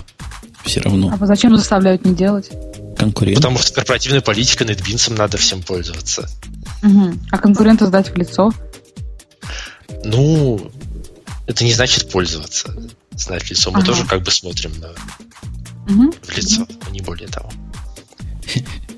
Я хочу обратить внимание на дикое совершенно, я, я такого раньше никогда не видел, назначение градуса гиковости. А, а что с ним? А, он под две сотни зашкаливает вообще-то. Я его раньше ну. отличным от пяти не видел никогда. Либо его починили, либо, нормально. либо просто мы стали сильно гиковыми темами ну, тут заниматься. На, на самом, нет, ну это на самом деле типа работает. Слушайте, нормально. Это два с половиной раза за прямой угол. Чего вы пристали? Давайте двигаться дальше. Давайте двигаться дальше. Да. Есть у нас... Я, я вот смотрю, какой по степени гиковости или по степени простоты темы тронуть, как коллега. Бобук. Я думаю, что надо чуть-чуть посл, посл, по, по, послабление сделать для наших э, адекватных слушателей и м, скатиться к чуть более простым темам. Вот есть такая попсовая тема. Оказывается, оказывается, он еще не мертв. Я говорю про СКО, и оказывается, он все еще наезжает на новелл, но вроде бы он помертвел уже почти окончательно и бесповоротно. Я говорю Хорошо, о новости. То я говорю о новости, о том, что суд вынес окончательное очередное окончательное, 201 окончательное решение в деле СКО против Новелл. И снова не в пользу СКО.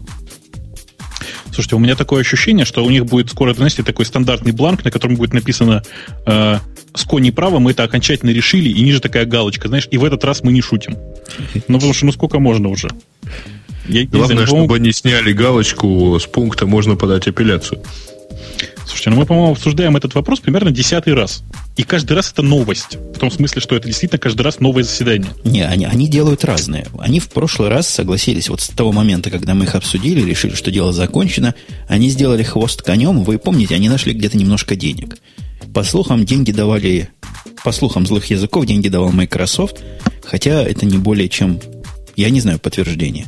Так вот, теперь они сняли часть претензий, и с меньшим количеством претензий теперь пытаются добиться, ну, видимо, меньших денег. Угу. Угу. И? Ну и все. А начало я сказал. Суд и, и, и меньшего им отказал. Ага. Говорят, идите, дорогие СКО, лесом. То есть я боюсь, что прям, прямо сейчас э, компания СКО уже потратила на суды денег больше, чем в состоянии заработать на любой из этих вот из этих претензий. Э, ну да, они на этом разорились, насколько я понимаю. Ох, зная, да, зная американскую юриспруденцию. Не на да, этом. А на чем? По-моему, они просто ничем больше, кроме подачи исков, не занимались. Поэтому чего бы им, а с чего бы им зарабатывать? Не, ну мне кажется, что ты слегка преувеличиваешь. Потому что вообще СКО продает э, там бизнес-продукты, в смысле продукты как это, эм, продукты повышенной доступности. Короче, продакшн-платформы они продают. И э, продают их, в принципе, ну не то чтобы успешно, но как-то продают. Просто на фоне кризиса я думаю, что это вообще никому не заметно теперь. Один да, подожди, в сутки, и, тут, да. и тут ты собрался скинуть все на кризис. Я, честно говоря, вообще никаких слов про то, что они что-то продают, в новостях не встречал последние года три. Э, я даже не знаю, что тебе сказать, но я встречал. То есть, ага. То есть там какие-то объемы все-таки когда-то были. Это вообще происходит периодически. У них есть там этот свой SCO Unix с open сервером, и вообще они как-то двигаются. Я кроме Сбербанка не помню никого, честно слово. Но я тебе скажу страшное. В одном из выпусков Radio T в прошлом году мы даже обсуждали open сервер скошный, который, по-моему, тогда как раз вышел. И который тогда как раз э, купил Сбербанк, да? Сколько там, 6 миллионов потратили? Или сколько я, там миллионов? Я, я, честно говоря, не помню подробностей, ну, купил и купил. Что тут, ты же знаешь, как это происходит. Не, я не знаю, как Сбербанк покупает, но я своими глазами видел тысячи серверов с этим самым СКО, которые там стоят и нормально себе стоит, работает. Mm. Ну, в общем, не, глаза, деле, не глазами, конечно, видел да. тысячи, но я совершенно точно знаю, что в деле высокопроизводительной обработки Э, есть, есть их тысячи, наверное, даже десятки тысяч этих установок на сегодняшний день. Но, тем не менее, все это им мало помогает. Как-то плохой у них имидж, который они совсем уж разрушают своими наездами. Ну, имидж это же вечная проблема. Э, Ско решила пытаться заработать э, юридическим образом, а технари, как известно, подобные ситуации воспринимают довольно тяжело. То есть давай вот для проверки, мы тут мнение всех по этому поводу уже обсуждали, а вот мнение нашего гостя еще не спросили. Дим, тебе как вообще вся эта ситуация со СКО и постоянными судами? Да я, понимаешь, я довольно много времени посвятил чтению сайта growcloud.net, на котором этот кейс обсасывается во всех деталях, которые только можно. Я совершенно не представляю, зачем я это делаю, но почему-то почему-то до сих пор на время от времени захожу. И конечно, и отношение никаких... к этому. Ага, Конечно, понятно. у СКО никаких нету вообще, никакого поинта не было никогда. Это все высосано из пальца и, и желание просто срубить бабла, которое вот уже, которое они никак все не могут осознать, что бабла им не светит, и перестать наконец судиться. Но, в общем, ну, скорее я, бы у них деньги я кончились, понимаю, да. в общем. Э, я думаю, что... А там, понимаешь, там непонятно, откуда берутся деньги. Если ты хорошо помнишь Гроклоу, там неоднократно обсуждалось, э, обсуждался вопрос, откуда же они да, берутся да, эти да. бесконечные деньги. И если это деньги действительно Microsoft, то там их очень много. Э, ну, Microsoft ну, Yahoo не купила, и теперь у них есть куда потратить там лишние 38 миллиардов. Ну, думаю, там все-таки не такой порядок сумм. Да шучу, я шучу, конечно. Вот, нет, а вообще, э, с точки зрения как раз там участия в этом Microsoft, там, по-моему, все достаточно понятно. Потому что э, заработаешь, не заработаешь, запретишь, не запретишь и так далее. А шум, причем шум относительно негативный, в общем, непонятно, кто у кого там э, чего спер, кому принадлежат исходные тексты, но осадочек останется, и я думаю, в этом будет и выигрыш Microsoft. По-моему, этот эффект был типа года... Вот когда это все начиналось, такой эффект действительно был. А сейчас это уже настолько всем надоело, что уже даже осадочка не остается. По поводу осадочка, я а как раз... Надоело тем, кто в курсе, а тем, кому продают-то оно не надоело, они про это раньше не знали. А, а я как раз опросик устроил, пользуясь тем, что мнение народа интересно послушать. Нет, предполагая, что мнение народа, и пользуясь техническими возможностями, два вопроса задал. Как вам СКО? Один вопрос, два варианта ответа. Вариант номер один – умри. Вариант номер два – желаю, чтобы оно убило Linux. Э, не так парадоксальный, кстати, мой вопрос был, потому что ответы 50% желает, чтобы оно умерло, и около 20% на настоящий момент хочет смерти Linux. Все и остальные... оба проголосовавших это один и тот же человек, да? Не уверен. А мне твоя голосовалка не пришла? Она рассылается по порядку порядке номеров рассчитайся. Слушайте, пока мы не ушли далеко от Microsoft, у нас есть отличный, по-моему, э, маленький спич про Windows 7. Да, Windows 7, он не то что маленький. Речь идет о том, что обозреватель, некий O'Neill, обозрел 7 наиболее, наиболее, как это, попсовых, наверное, фичи, то есть фичи, о которых говорят больше всего из Windows 7, и довел это все до нашего сведения. Кто-нибудь, кто-нибудь может что-нибудь сказать по этому поводу? Ну, прежде всего, давайте тронем фичи. Что за фичи такие? И чего масса народу Windows 7 таки ждет? А, Обещается, слушайте, что не будет user account контроля. Точнее, что он будет гораздо более умный. Ну, ты знаете, я не заметил, что он более умный. Простите, я тут, видимо, единственный, кто потрогал Windows 7, по крайней мере, в прибете в нынешней. А, значит, история очень простая. Там сейчас... А, как, как работал этот самый UAC в, в Windows Vista, он по поводу любого потенциально опасного действия говорил, ай-яй-яй, что что такое делаете-то? Вот. И mm-hmm. заставлял тебя как-то на это реагировать. Mm-hmm. Как это происходит О, сейчас? За подкаст, да? forget and allow. Mm-hmm. Э, как сейчас это происходит в Windows 7? Теперь, если ты сам производишь подобное действие, грубо говоря, если ты сам переводишь часы, она тебе ничего не говорит. Ради бога, переводи. А вот если программа какая-то сторонняя, не, не производство не Microsoft, переводит часы, вот тогда он начинает говорить, ай-яй-яй, ай-яй-яй, что тут происходит-то? И так происходит постоянно, на самом деле никакого глобального изменения не произошло, по крайней мере, в нынешней прибете. Э, Подожди, то есть, если я запускаю каждую там первую программу стороннего производителя, э, он продолжает меня спрашивать, вот это что-то тут хочет запуститься, ты сам его запустил или оно само, да? Не, не, если ты его сам запускаешь руками, то она ничего не спрашивает. А вот если она, например, по скедулеру запустилась, то есть не, не, инициирована не действием пользователя, а какими-то автоматическим, например, автораном, угу. она начинает, начинает вопить. На самом деле, поведение это логичное. Просто проблема в том, что большинство действий, большинство запусков программ в Windows происходит не инициировано пользователем. Не, ну не, подожди. Большинство как раз это достаточно сильно вот там аноид, когда запускаешь нынешний там Вести что-нибудь, он в какой-то момент задумывается, гаснет и спрашивает, ты, в общем, это действительно хочешь или нет. То есть ну, я в большинстве своем э, именно вот в такие вещи упирался. Вот это Нет, здесь, э, здесь одна из главных прелестей заключается в том, что теперь можно в настройках указать э, не, не останавливаться и спрашивать, а просто нотифицировать. Здесь такое-то запустилось, если что, ай-яй-яй, сам виноват.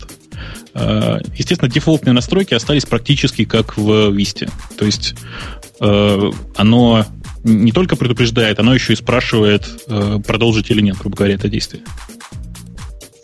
Номером вторым идет улучшенный таскбар, о котором мы говорили, по-моему, в прошлом, в прошлых подкастах, в том, когда тебя, коллега Бобук, не было.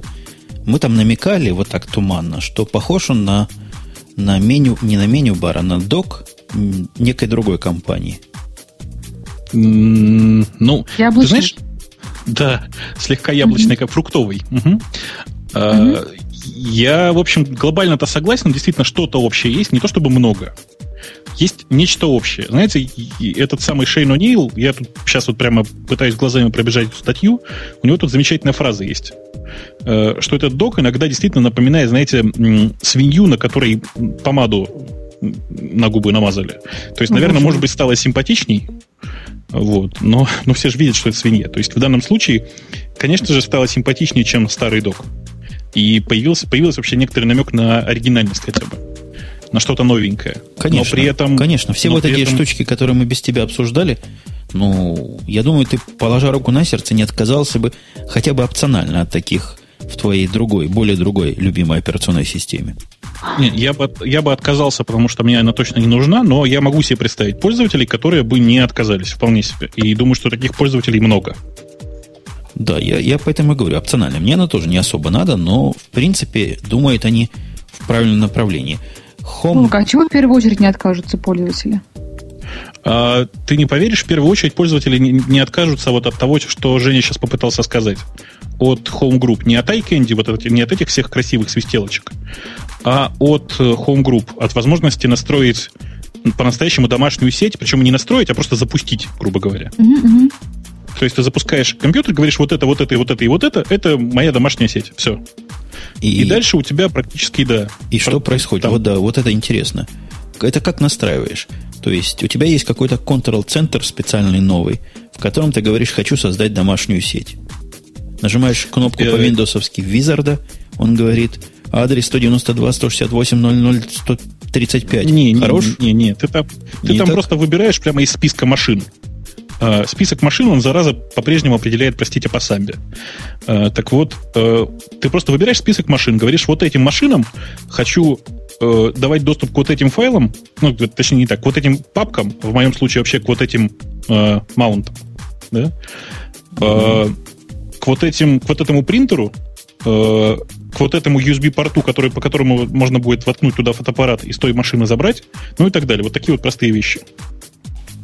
Понятно. А, то есть это примерно то, для чего мы, люди параллельного параллельного мысли строения, которые в маках сидят, пользуемся какими-нибудь Airport экспрессами, экстримами, к которым мы все подключаем.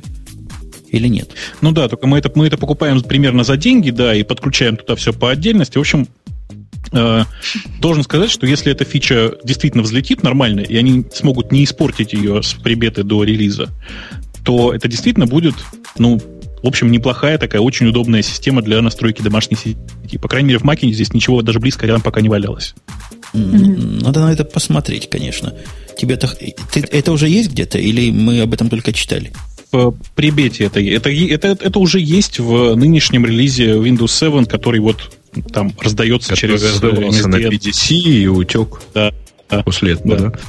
Да. Не, ну а вообще вот эта идея, она, мне кажется, очень такой правильной. То есть а, это попытка показать пользователю, что можно вот, построить домашнюю сетку, не зная, что такое там всякая TCP, IP и так далее. Не зная, что То такое есть... сетка, перевожу. Да, да, вообще не зная, что такое сетка, что в ней есть компьютер, нет, вот просто вот, вот здесь вот есть фотографии, пусть ее смотрят все в моем доме. Там. Или вот только mm-hmm. эти. А детям в, в детской комнате не надо, чтобы это было видно. Ну, то есть это, это, это правильный больше, уровень да. абстракции. Да. А, в детской, а в детской комнате для того, чтобы зайти вот в, эту, в этот мой замечательный, э, замечательную папку с названием, например, отчеты по РСМ, ДДП, РТ, RIT каком-нибудь, да, нужно написать пароль. В смысле, ввести пароль. Ну, потому что отчеты же важные, в конце концов, все в формате AVI. Следующие фичи у них идут какие-то libraries и libraries. О, даже скриншоты есть. Это, я так понимаю, новое, новый способ организации не то что данных, а скорее доступа к этим данным. Ты знаешь, это больше всего напоминает э, нормальный способ работы с, с поиском. То есть в винде, в принципе, есть некоторый аналог Spotlight. Там в, в, внутренний поиск. Ну, Работает он, не сказать, чтобы хорошо. М? Да, со времен XP. Просто в Vista он включен по умолчанию. Э, работает он в, в меру хорошо, и вот я не знаю, ты пробовал когда-нибудь или нет, э, если в Spotlight что-нибудь набрать, включить, там, показать все, то, что называется, да, э, и дальше рассортировать по типу файла. вот ты получишь примерно вот это вот то, что, то, что тебе надо. То есть, грубо говоря, это такой расширенный способ использовать поиск по типу данных для доступа к файлам. Ну, не то, что поиск. Поиск, я так понимаю, не от тебя скрывают. То есть такие автоматически обновляемые папочки, которые по типам файлов собирают все повсюду. Я так, ну, я правильно догадываюсь о том, на что тут libraries намекает, да? Да, да, да, да, да. Ты открываешь, ты, грубо говоря, это папка, в которой у тебя э, содержатся ссылки, которые на самом деле не существуют. То есть такие виртуальные ссылки на все файлы этого типа. Примерно так. Ой, офигеть, у меня вот тут есть ссылочка, все фильмы. Она, правда, в Finder, то есть я подозреваю, это не про Windows, да? Это не, не про Windows, да, это как раз принцип примерно тот же самый. Но прелесть ну, в том, это... что эти самые, да, эти libraries, они э, интегрированы с э, вышеупомянутой фичей Home Group. То есть это не только файлы, которые лежат на твоей машине, но еще и все файлы, которые все там все авишники, которые лежат на твоей хоум-группе. То есть во всех твоих, э, как бы это сказать, mm-hmm. на всех твоих ну, домашних компьютерах. Доступных То есть, грубо говоря, да, грубо говоря, это порт-фолдер не только меня, но, но и моей девушки, да. Э, но, насколько я помню, я тут не хочу таких совсем антагонистических сравнений устраивать. Подобное работает и в Spotlight. Он тоже умеет искать на соседних компьютерах, где разрешено. Э, ну, строго говоря, да. То есть, по как-то с этим надо поплясать немножко, да? А... Нет, нужно просто сказать, что на этом волюме тоже, тоже нужно индексировать. То есть глобально никакой проблемы нет. Да. Вот сказано еще, что, по-моему, последняя фича, наиболее ожидаемый, наиболее обсуждаемый, тачскрин – который прямо поддержка тачскрина, насколько мне понятно, это часть Windows 7 теперь. Мне ее, к сожалению, потестировать нормально не удалось, потому что у меня не было устройства с, тач, с тачскрином. Но я видел его на презентации, э, как оно работает. То есть своими пальцами потыкать не удалось. Э, и должен сказать, что это некоторым образом отличается от тупо поддержки мыши.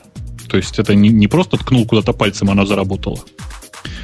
Э, то есть там, ну, тот, тот пример, который приводят все и который показывают на всех презентациях, заключается в том, что когда ты нажимаешь пальцем на кнопку, простите за выражение пуск, она увеличивается в размерах. Тупо, чтобы в нее удобнее было попадать. Или если а, то есть меню по... программы не открывается, да?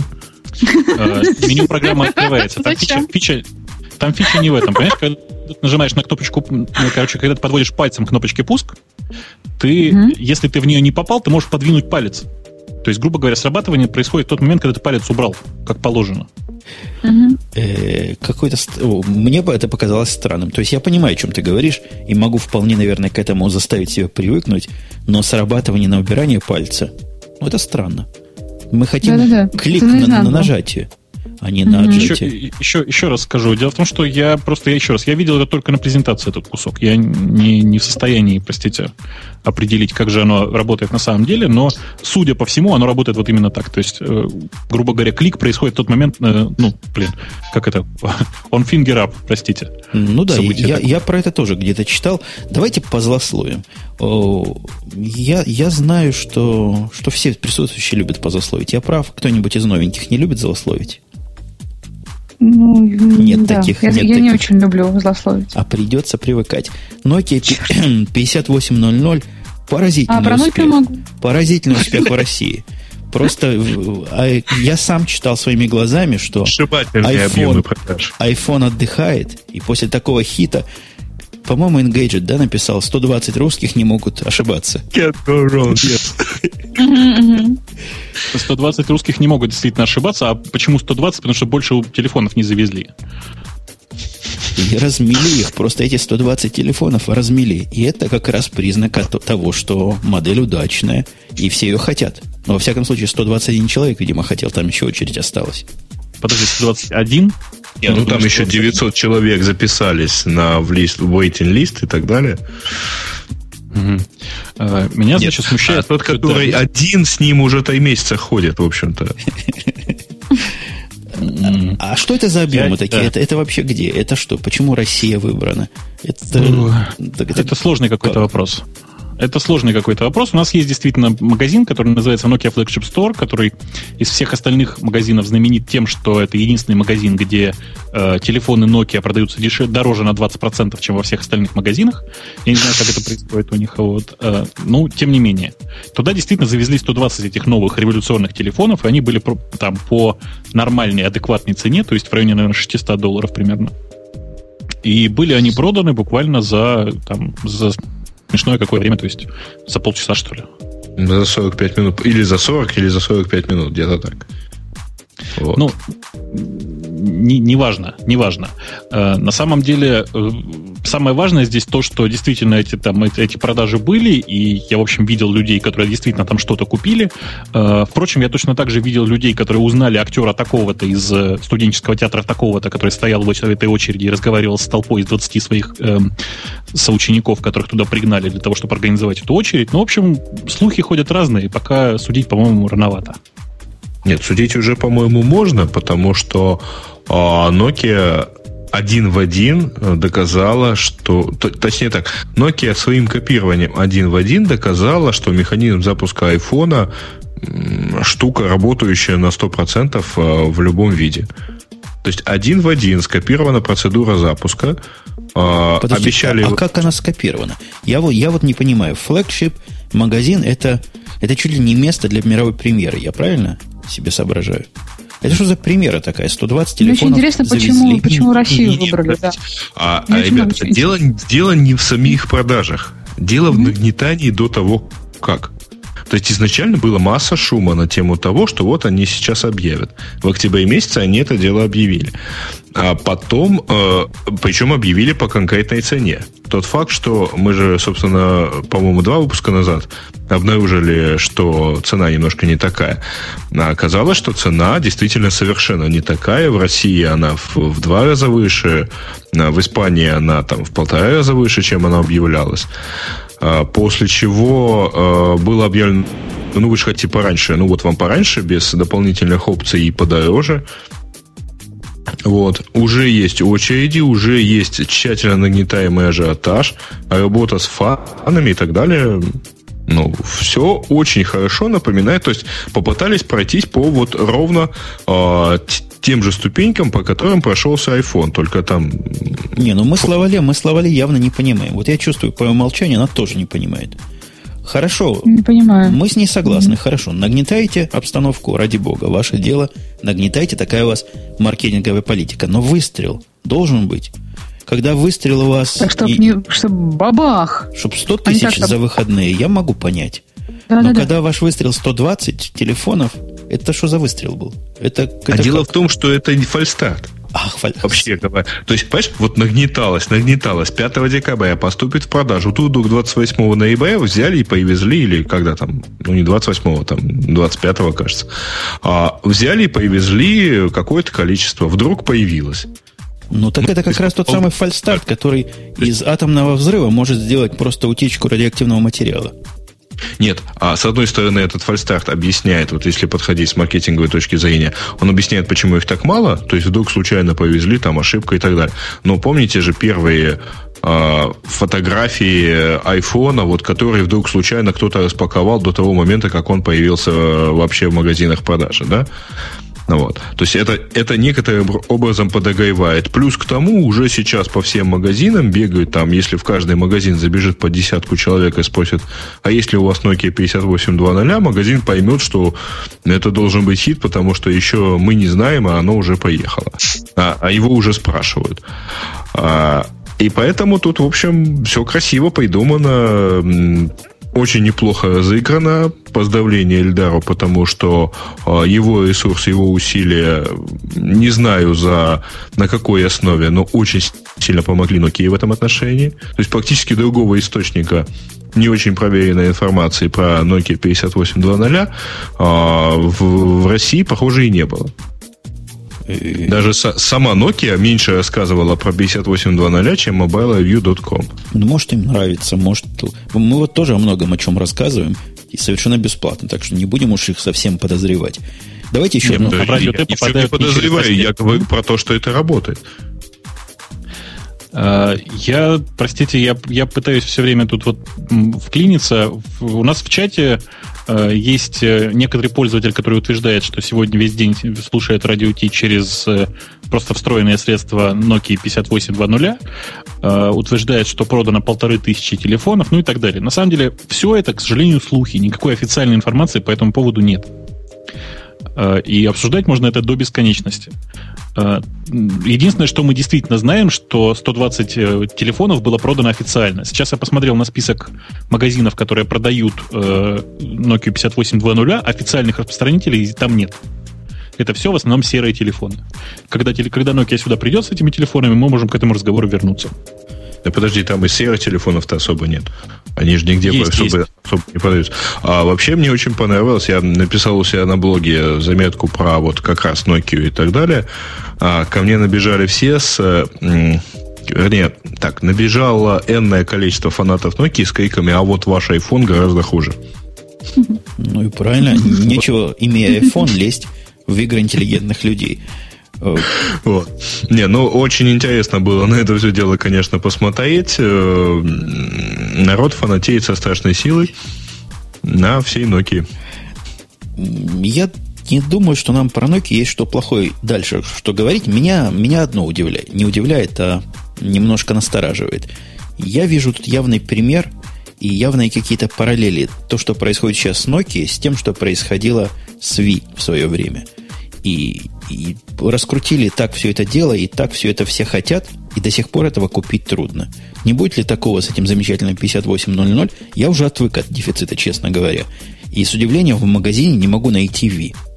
Просто удивляюсь постоянно. Неужели им трудно заказать на соседнем заводе еще 10 миллионов штук? А, а с Nokia 58 не так будет? Вдруг все захотят? Нет, ради бога, пусть хотят. В чем проблема? Хотеть я, не я, я, я, не я не понимаю в этой, этой, этой, вот этой фанатской эйфории вокруг э, телефонов. Меня вообще, вот ты только что написал в чат, меня, простите, больше женщины привлекают. Я же не рассказываю на каждом углу о том, какие прекрасные женщины у нас вот на, не знаю, на, на Алексеевской улице ходят. Понимаешь, в чем дело? Тебе их хватает. На правом берегу Москва-реки. А ты с какой стороны? Да, Справа да. или с левой? Я э, пытаюсь сообразить. С левой стороны, ближе к Еву. Слева, да. да. А как ты определяешь, в какую сторону? Право-лево? Куда она течет или где север? Конечно, по течению смотрят. Ты что? Да. Хорошо, да. Это какой-то ваш, видимо, способ, глубоко русский. Нет, вообще у меня а вот только э, месяц назад брат был в Японии и говорит, что там невозможно купить э, PS3 и PSP. Предлагаю... Вообще невозможно. То есть им честно рассказывают, что этого так... Ну вот просто не ищите, не найдете, у нас дефицит. Предлагаю переключиться на очередную, еще менее гиковскую тему о том, что конкурс, о котором я лично не знал, наверное, не, не Вовс, а Бобс называется, да? Прошел. Ну, блок, ой, блок of the blocks. Best, Best of the blocks, по-моему. Да. Что так? Слушайте, скажите, вы до этого слышали об этом, как бы это сказать, событии? Я про него года три слышал, честно говоря. То есть вот... такие... Это авторитетное какое-то мероприятие. Сказано на интернет-штучках и не только на них, что самые авторитетные, главная награда для блогеров. Это странная награда для блогеров. нету. Да, да, да. Подождите, а есть такой российский какой-то конкурс, где постоянно побеждают официозные сайты. Интернет, ну, знаете. Это по имени Рунета. Премия Рунета, Она тоже да. только что закончилась, да. Ну, почему же тогда это... других нет? Вот есть Боб есть премия Рунета. По-моему, они вполне как? могут а конкурировать. А этот, этот отдельно для блогов. Поэтому его проводит совершенно неофициозная вещь, точнее, наоборот, официозная не с того официоза. А организация радиостанция «Немецкая волна» вообще говоря. Там организатор этой всей вещи. Ну и э, есть некоторая инфраструктура здесь, в России. То есть есть члены жюри, которые э, занимаются в том числе и продвижением этого конкурса, участвуют, оценивают и все такое прочее. Слушайте, а у меня вот вопрос. Скажите, если они такие умные и авторитетные, почему они назвались Бобс, а не Бубс? А, потому Спасибо, что, что они сказал, да, я промолчала. Не умные, они женщины. Наоборот, скорее, там, там было мало мужчин в жюри. Ну, единственное, что можно сказать, в прошлом году впервые победил русскоязычный блог, а, и это было что-то. Вот, кстати говоря, это был тоже что-то белорусское, потому что в этом году а, лучшим подкастом стал Радио Гринч. Белорусский такой подкаст. А как немцы ну, выбирают подкасты русскоязычные? Не знаю. А у них не Саш, только там подкасты выбирают. Значит, во-первых, вы парите, во-первых, вы парите мне мозг. Подождите. А радио Гринч не белорусы, это э, ребята из Санкт-Петербурга. Я почему знаю, да. я только сегодня узнал об этом проекте. Подожди, неужели в Санкт-Петербурге не могут жить белорусы? У вас уже так все тяжело? Нет. Слушай, у меня что-то было ощущение, что они немножко белорусы, да. Ну, не, мы все немножко белорусы, понимаешь? Мне ну, у нас, у нас гости Санкт-Петербурга. Можно, можно еще там жить белорусам, скажи честно? Ну, ну, из Украины у нас довольно много народу в компании работает, поэтому, видимо, можно. А живет не... ли? Разве, да это, разве это жизнь? Да вроде... Вроде живут, вроде нормально все. Так, Понятно. Если Значит, на результаты да. смотреть, вас не удивляет какое-то засилие наших людей? Либо это, либо это только такие конкурсы приведены в интернет-штучках, где наши победили. Например, Радио Гринч победил в конкурсе подкастов. Я не буду сравнивать его с знакомыми нам подкастами на, на том же поле, которые просто ну, не выставлялись. Но с незнакомыми подкастами, если сравнить. Неужели не нашлось на других языках нечто более... Или они, как мы, не знали о такой премии? Слушайте, я тут, я тут пролистал, на, по-моему... А, а, номинацию. Да. Он тут один из двух или из трех подкастов, так что все в порядке. А, Нет, там подкастов 8, по-моему, из них часть на испанском, на немецком и так далее. То есть... Ой, мне это начинает напоминать конкурс Евровидения. Нет, это не Евровидение. Просто это достаточно специфический и узкий, скажем так, конкурс, а, при этом а, в России у него есть действительно развитая вот именно благосферная всякая инфраструктура. То есть есть несколько людей, которые активно агитируют за него голосовать. Поэтому там в голосовании пользователей, там в тот же лучший а, за тот же лучший подкаст, э, там вот, да, вот, кстати, почему-то там португальцы вообще-то были на первом месте по голосованию пользователей. Но жюри выбрала именно радио Гринч. Тут еще какой-то наш соотечественник-фотограф попал на какое-то место. Лучший русскоязычный блог. Живой журнал фотографа. Русос? Попов. Угу. Да, да. Русос, Русос, Русос. Да. Метро Дримбайр. Это известный деятель? Да, известный деятель. Да, это человек, у которого офигенные совершенно фотографии всяких подземных э, штучек. Главное офигенное заключается в том, что его каким-то образом в эти подземные штучки пускают, а никого другого не пускают. То есть Самое фотографировать тоже хорошо, да. но хороших фотографов много, а людей, которых везде пускают, почему-то других нет. А это просто я, вопрос я скажу так, не он, то, что он, он, да, он, он не спрашивает просто. Все хорошо. Не, я думаю, что он не у тех спрашивает, у которые могут запретить просто. Ну, наверное. Ну, вот правда, есть способы пойти во всякие такие места, и спрашивать тебя не будут, но вот просто надо проходить. А официальным путем, естественно, туда не попадешь. Но вообще говоря, пройти можно, конечно. Я так понимаю, что он все совершенно официально делает, просто у него есть какие-то, видимо, хорошие способы это делать официально. Ну ладно. Э, не, не обязательно, не, что значит официально? То есть ему, конечно, не, за ним не будет гоняться там первый отдел э, с требованием отдать немедленно негативы, почему ты это снимал. Ну, я вот Слушайте, смотрю нет, на фотографии, которые он сделал. Там такие фотографии, бочки какие-то под землей стоят. Нельзя туда людей пускать. Вдруг взорвет, подожгет что-нибудь. Все метро взлетит на воздух. Слушайте, вот именно поэтому Русос никогда не отвечает на вопрос, ну, по крайней мере, прямо, как он туда попал. Простите. То есть, да. ну, да, у него принципиальная позиция, он принципиально не отвечает на такие вопросы, потому что, ну, он, блин, э, действительно иногда страшно понимать, в какие места можно просто пробраться. Простите прощаем. да? же, в Киеве сейчас же была история, как раз тоже он писал, что человек, Русос как раз писал, что человек спрыгнул на крышу вагона метро и, в общем, доехал до того места, где расстояние до конструкции тоннеля было что-то такое, несколько десятков сантиметров. В общем, на это все кончилось плохо. Вот Такие истории тоже. Можно себе представить, как это, наверное, даже некрасиво и не эстетично это все кончилось. Какая-то плоская шутка, простите. Давайте пару железных таких коротеньких новостей, но приятных, потому что железки нас, к сожалению, не радуют. Радуют сплошными телефонами, телевизорами, Ну, о чем тут разговаривать? А вот и машин выпустила до 400 долларов, но не нетбук, какой-нибудь недоразвитый, как вы думали, а самый настоящий ноутбук. Развитый ноутбук, да. 14 инчев скрин. Ну, выглядит, 14 конечно, 14 дюймов, лучше. это еще нетбук называется? Это ноутбук, это уже настоящий ноутбук, у него процессор ноутбучный, у него все как у больших. Цена до 400 долларов. Ага. То есть это просто нормальный полноценный ноутбук с ценой в 400 баксов. Ну да, этим ну, же и. Ну, обязательно что-нибудь будет неполноценное. Так не бывает, чтобы полноценное за 400 баксов. Ну, почему не бывает? Ну, у него что-то не такое, как у всех. Ну, например, давайте я попробую ага, посмотреть Атлоновский на его... процессор на 1.6. Атлоновский Отлично. процессор на 1.6 не самое худшее для ноутбука за 400 долларов. Ну, согласитесь. Немножечко батарея, да, плохо держит, нет? Ну, типа да. Типа, да. я думаю, час, часа полтора-два, не больше. Ну, графика у него, конечно, слабенькая, диск поменьше. Все у него попроще, но 400 долларов. Вы не сравниваете его, я не знаю, с чем вы сравниваете. Сравните с каким-нибудь HP Mini или с каким-нибудь Asus. Это же небо и земля за те же самые деньги. Не ну, знаю, да, с чем его можно сравнивать, но, по-моему, это два с лишним килограмма, во-первых. Сколько? Пять, я недавно... Пять и три десятых фунта.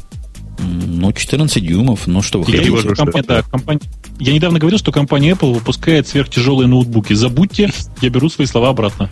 У этой штуки, смотрите, 160 гигабайт hard drive, 1 гигабайт памяти, э, Wi-Fi на борту, чего еще, Атлон 1,6 гигагерц. Нормальный ноутбук. Тяжеловат чуть-чуть. Ну так за что-то, вы за что-то должны платить. То есть не платить за что-то. Где-то экономия должна быть. Вот, пожалуйста, 400 долларов. Подходи, не хочу. Слушай, а, а ты, ты его уже видел в продаже, скажи? Нет, не встречал в продаже. Не встречал, но с и машинами с этими я довольно давно знаком и довольно сильно их люблю. Потому что работают, зараза, при всей своей смехотворной цене. Подождите, давайте еще раз пройдемся и спросим, как они работают. А, потому что, насколько я вижу, у него максимальный объем памяти это 2 гигабайта. А, при этом выпускается умолчанию с э, Microsoft Windows Vista Basic. Что, он правда работает в этой конфигурации? А что нет? А что ему не работает? Нет, ну, Поставь есть... Linux и радуйся. Резать, резать. Нет, вес действительно 5 с лишним фунтов, то есть, как я понимаю, 2,5 килограмма примерно. Эта штука весит.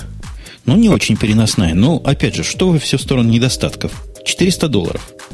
Это революционная цена для лаптопа. Ну, это единственное, что дает ему право стоять рядом со словом нетбук. Он не нетбук, он Такая ноутбук. домашняя печатная машинка, да? Ну, это, по-моему, то, что у нас называется transportable. Вы какие-то пессимисты. Вы его почему-то обижаете по-всякому. Я говорю, что это ноутбук, не нетбук, а настоящий ноутбук для небогатой части населения, которая, как подозревают наблюдатели, в процессе кризиса станет все больше и больше.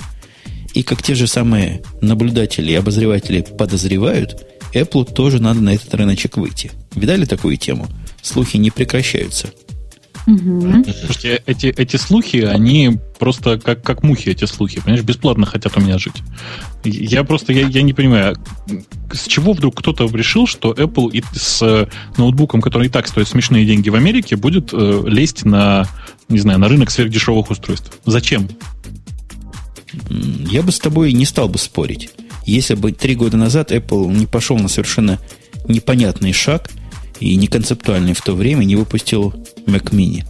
После Mac Mini я верю и в, и в ноуты, и в субноуты, и в ноуты, в нетбуки, во все. Во все дешево я верю. Вполне могут. Нет, просто Apple, если будет выпускать нетбук, то он будет выпускать хороший нетбук, и во, поскольку, ну, то есть у них очень высокая планка качества, и не факт, что они смогут сделать хороший нетбук за 400 долларов. Сделают Ой, за 500. Вот я что-то не верю в хорошую в эту в планку качества продукции компании Apple в смысле техники, потому что, ну, не знаю, настольные машины у меня, конечно, живут, а вот ноутбуки, они периодически дохнут. А, Ого, собственно, ты только что поругал ну, Apple? Просто то, что ты с ними делаешь, видимо, а, нет, просто у меня есть ощущение, что хороший ноутбук э, у, от Apple, он будет, в общем-то, все равно не за 400 долларов. Вот. И потом то, то, что я вот смотрю, я вот я сейчас уперся взглядом в Asus и PC, и я понимаю, что, в общем, нетбук от Apple ни в коем разе не будет похож на это даже примерно, даже размерами. Это в каком mm. смысле? Потому чтобы что? Вот размер, я смотрю, ну, какой потому, может быть размер минимальный. Потому что эти, не, ну потому что эти, на эту клавиатуру невозможно положить два пальца без того, чтобы нажать, не нажать четыре клавиши. Вот, Давайте. так, все в... слышали, да? Сергей только что, только что положил на EPC два пальца. А, возьмите, господа мои соведущие, у кого есть, что взять, возьмите клавиатуру Apple маленькую в руки и посмотрите. Вот это может быть ширина минимального их ноутбука, правильно? Несколько... Можно еще... еще Ты ошибаешься. Это и есть ширина их маленького ноутбука. Не, ну, ну в самом... А, я, ты про Air говоришь? Air вот такой ширины? А, Air, ну, плюс э, сантиметр. Ну, допустим, мы клавиши немножко сдвинем друг к другу, чуть-чуть уменьшим. Да, и сделаем... Не, я, я к чему клоню? Я клоню к тому, что слухи говорят о цене 500-600 долларов за Apple субноут. Они его, по-моему, нетбуком не хотят называть. Где-то я такое читал. И, и есть рынок для такого. Ну, есть люди, которые хотели бы совсем мелкие. Я не знаю, зачем мне нужен, но я бы взял, чтобы был. Ну, если фантазировать и дальше, я бы предложил Apple вообще отказаться от клавиатуры на этом устройстве, потому что такие устройства чаще всего используют для браузинга интернета. Простите, для этого клавиатура не очень нужна. То есть сделать как большой iPhone. Что а, если уже точно. делать, тогда это будет... Э, нет, клавиатура будет, не будет дальше полоски. Че? Че, какой полоски? А, а зачем? Возможный, возможный вариант вот совсем уж нетбука это полноразмерная клавиатура от Apple и тачскрин. Не, я вообще с Бобуком согласен. Сделать большой iPhone и, и вот mm позиционировать его как нетбук. Саша, скажи, ты бы стала пользоваться большим айфоном в качестве ноутбука? Ну, большим это, скажем, вот дюймов 7. Дюймов 7, скажем. Сейчас я приложу 7 дюймов. Ага. Ну, это, учитывая, что да, я айфоном не особо... А? Все хорошо. Учитывая, что... После шоу обсудим, дюймов и куда ты их приложила. Черт. Учитывая, что айфоном не особо пользуюсь, даже и не знаю. Ну, ну вот очень странно, что такое, смотри... Представь себе, что у тебя есть ноутбук, на котором в основном, ну, все равно ведь ты на ноутбуке в основном используешь браузер и почтовый клиент, правда? А, не по работе. Я думаю, что не по работе, а вообще только браузер. Представь себе, что у тебя есть 7-дюймовое э, устройство, э, на котором очень удобно браузиться. На айфоне реально удобно браузиться, я проверял. Я это делаю каждый день. Сколько он будет весить? Не, ну вот а, iPhone можно держать в ладошке, а что я буду делать с 7-дюймовой? 900 грамм, 800 грамм. Только для тебя. Много-то. Грамм 400 должен весить. Не, 400 не получится. Ну, там батарейка, все дела, металл. Угу. С размерной. А зачем металл? Не, ну почему? Ну, 500. Ладно. Мне кажется, как-то неудобненько будет, нет? Так а это не Nokia N810 получится, то, о чем вы говорите? Э, очень похоже, очень похоже, только не такая тормозная. Вот. Ну, она, конечно, ну, весит меньше, чем... Она, да, сколько она... Грамм 400 весит, по-моему, да? Где-то так. У нас в, в чате сейчас где-то бег пробегал как раз один из разработчиков этого замечательного устройства. Э, не, я, я его в руках держал. По-моему, под 400 грамм где-то у нее вес. Ну, где-то, где-то я думаю, грамм 310-400, да, где-то так, я боюсь, что. У нас тут, я говорю, в чате у нас огромное количество людей, которые пользуются этими устройствами, то есть огромное это больше пяти. Э, я что хотел сказать. Э, это было бы просто, вот на мой вкус, просто отличное устройство. То есть, по крайней мере, я о таком мечтаю уже черти сколько времени. И именно поэтому я в свое время с удовольствием пользовался там э, Nokia этой, там 770 сначала, потом 800 э, не хватает вот, вот этого ощущения айфона. То есть, например, стилус. Ну зачем мне стилус, простите? Хочу нормальный мультитач, как на айфоне. Хочу нормальный корпус, как на айфоне. Хочу, черт с ним там, плюс, плюс 100 грамм веса, но нормальную батарейку. И не такой тормознутый процессор. Это все, что нужно для, для того, чтобы меня, простите, удовлетворить в этом смысле. И Linux. А это не важно. Операционная система мне не важна, потому что я запускаю только браузер. А это я перехожу на следующую тему. Linux запущен на айфоне. Значит, запущен не Linux, запущено ядро. Тема вообще нет. Тема, тема очень шикарная такая, да. Запущен Linux, в смысле запущено ядро. Это красивая, mm-hmm. действительно прекрасная совершенно идея. А, Да-да-да. Пока поддержки всего железа... не умеем, сети нет, GSM нет, а тачской не умеем, звука нет вообще. То есть ничего не умеем, но, но что-то запустили, да. А, да ладно тебе. Ну, самое важное, самое важное, что запустили ядро, потому что я помню, как э, портировали Linux на, э, господи, iPac 4400. Э, портировали в течение, по-моему, полутора лет, постепенно дописывая нормальные драйвера для доступа к железу. Все, понимаешь? Подожди, То есть, ты имеешь в виду 4, э, ну, вот, э, 400, 450, да, вот, 400, вот эта серия, да? Да, а, 4700, а, очень хороший. Правильно. Очень хороший, очень хороший пример. Потому что у меня есть главный вопрос на эту тему. Нафига? Э, Пока портировались, что... девайсы сняли с производства. Ну, ты пойми, что это был фан-проект, э, а фанатов у этого устройства значительно меньше, чем фанатов у этого устройства от Apple. Понимаешь? Э, понимаешь, вот, на мой взгляд, э, процентов 70 э, фанатов устройства от Apple э, в жизни не задумываются про то, чтобы что-нибудь там поставить от Linux, которое... Ну, давай так, сколько пользователей айподов хотя бы в количественном, ну, понятно, в процентном соотношении там какие-то миллионные доли и все такое, сколько пользователей айподов поставили себе Rockbox? Э, ты плохой вопрос задаешь, потому что Rockbox э, это устройство для преду... Э, это софт для предыдущего поколения продукции от Apple. Нынешних фанатов у компании Apple сильно больше. Да, действительно, 70% ну, даже не задумается. Да, 70% даже не, не задумается о том, чтобы пользоваться какой-то альтернативной прошивкой. Из оставшихся Они 30, даже не знают про это. Из оставшихся 30 10% э, может быть, хотя бы раз в жизни попробуют. Из оставшихся еще 10% ну, там будут пользоваться этой 540. Теперь внимание. Э, что у нас получилось там? Треть, примерно треть процента. Треть процента от всех фанатов айфонов – это бешеная цифра, я тебе хочу сказать. Понимаешь? Не, ну как не глядите на этот факт, факт любопытный. Такой даже научно, научно, научно-технический факт. Ну какая нам, скажем, польза от запуска коллайдера? Да никакой пользы. Вот примерно запуск Linux на айфоне – для нас равносилен запуску коллайдера где-то там, в Европе. Ну, я бы так не стал говорить. Я, на самом деле, с интересом посмотрел на новость о том, что они запустили, наконец-то, ядро э, в чистом виде. Но в я боюсь, что если... Или в, в айфоне? в айфоне. Э, я боюсь, что если там какая-нибудь не появится особенно инициативная группа, то все это просто протухнет, потому что очень много драйверов нужно разрабатывать. Э, у Apple, в общем, не стандартная платформа, и очень много придется писать.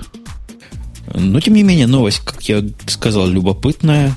То есть мозг, он ищет, копает, иногда выкапывает полезное. Я тут затеял маленький опросик, как-то людей немного проголосовало с риторическим вопросом, хотим ли нетбук от Apple или не хотим. Ответ, в общем, очевиден, 70% хотят, 24% не хотят. То есть подойдешь ты к этим 20, уже 6%, будешь совать в руки нетбук от Apple, они откажутся. Это, наверное, ага. Сван их всех подговорил. Я думаю, что все эти проценты это и был сван. А, а как, как вам новость о, о том, еще, еще ага. одна гримаса капитализма. Я когда почитал, что 500 тысяч всего несчастных, 500 тысяч долларов предложили Твиттеру, причем не деньгами, а ценными бумагами, которые вскоре можно будет отклеивать места общественного пользования, бумагами от Фейсбука, за Твиттер предложили. Твиттер отказался. Подожди, подожди. А, у меня где-то в части был Кирилл Тихонов, а, главный а, а, ведущий редактор на компьюленте. Я подозреваю, что я ему это дело кину, и вот э, больно будет тому, кто написал 500 тысяч. Вообще-то 500 миллионов. 500 миллионов, конечно. А, 500, 500 миллионов. миллионов. Это нам компьюлента обмануло. Они не смогли поверить. Я тоже не верю. 500... Хотя, опять же, 500 миллионов бумагами и 500 миллионов... 500 тысяч бумагами. Что-то мне кажется вполне сравнимые цифры. Не, не, не, не, не, ну правда, это правда, да. Фейсбуковские бумажки сейчас очень мало стоят, к сожалению. Э, и, ох, я надеюсь, что этот звонок не пойдет в эфир. Э, так вот, э, сейчас фейсбуковские бумажки стоят сущие копейки. В общем, это, это понятно на фоне всеобщего, всеобщей паники по поводу кризиса. И какие-то жалкие 500 миллионов, которые даже не наличка, их, ну, практически их невозможно будет обналичить еще очень долго. Э, непонятно, что с ними делать, в конце концов. Да ничего с ними не делать. Но, с другой стороны, Facebook все-таки штука вроде бы как работающая, и капитализация оценивается там в N миллиардов, то есть, э, вообще говоря, предлагают не очень маленькую сумму от собственной капитализации.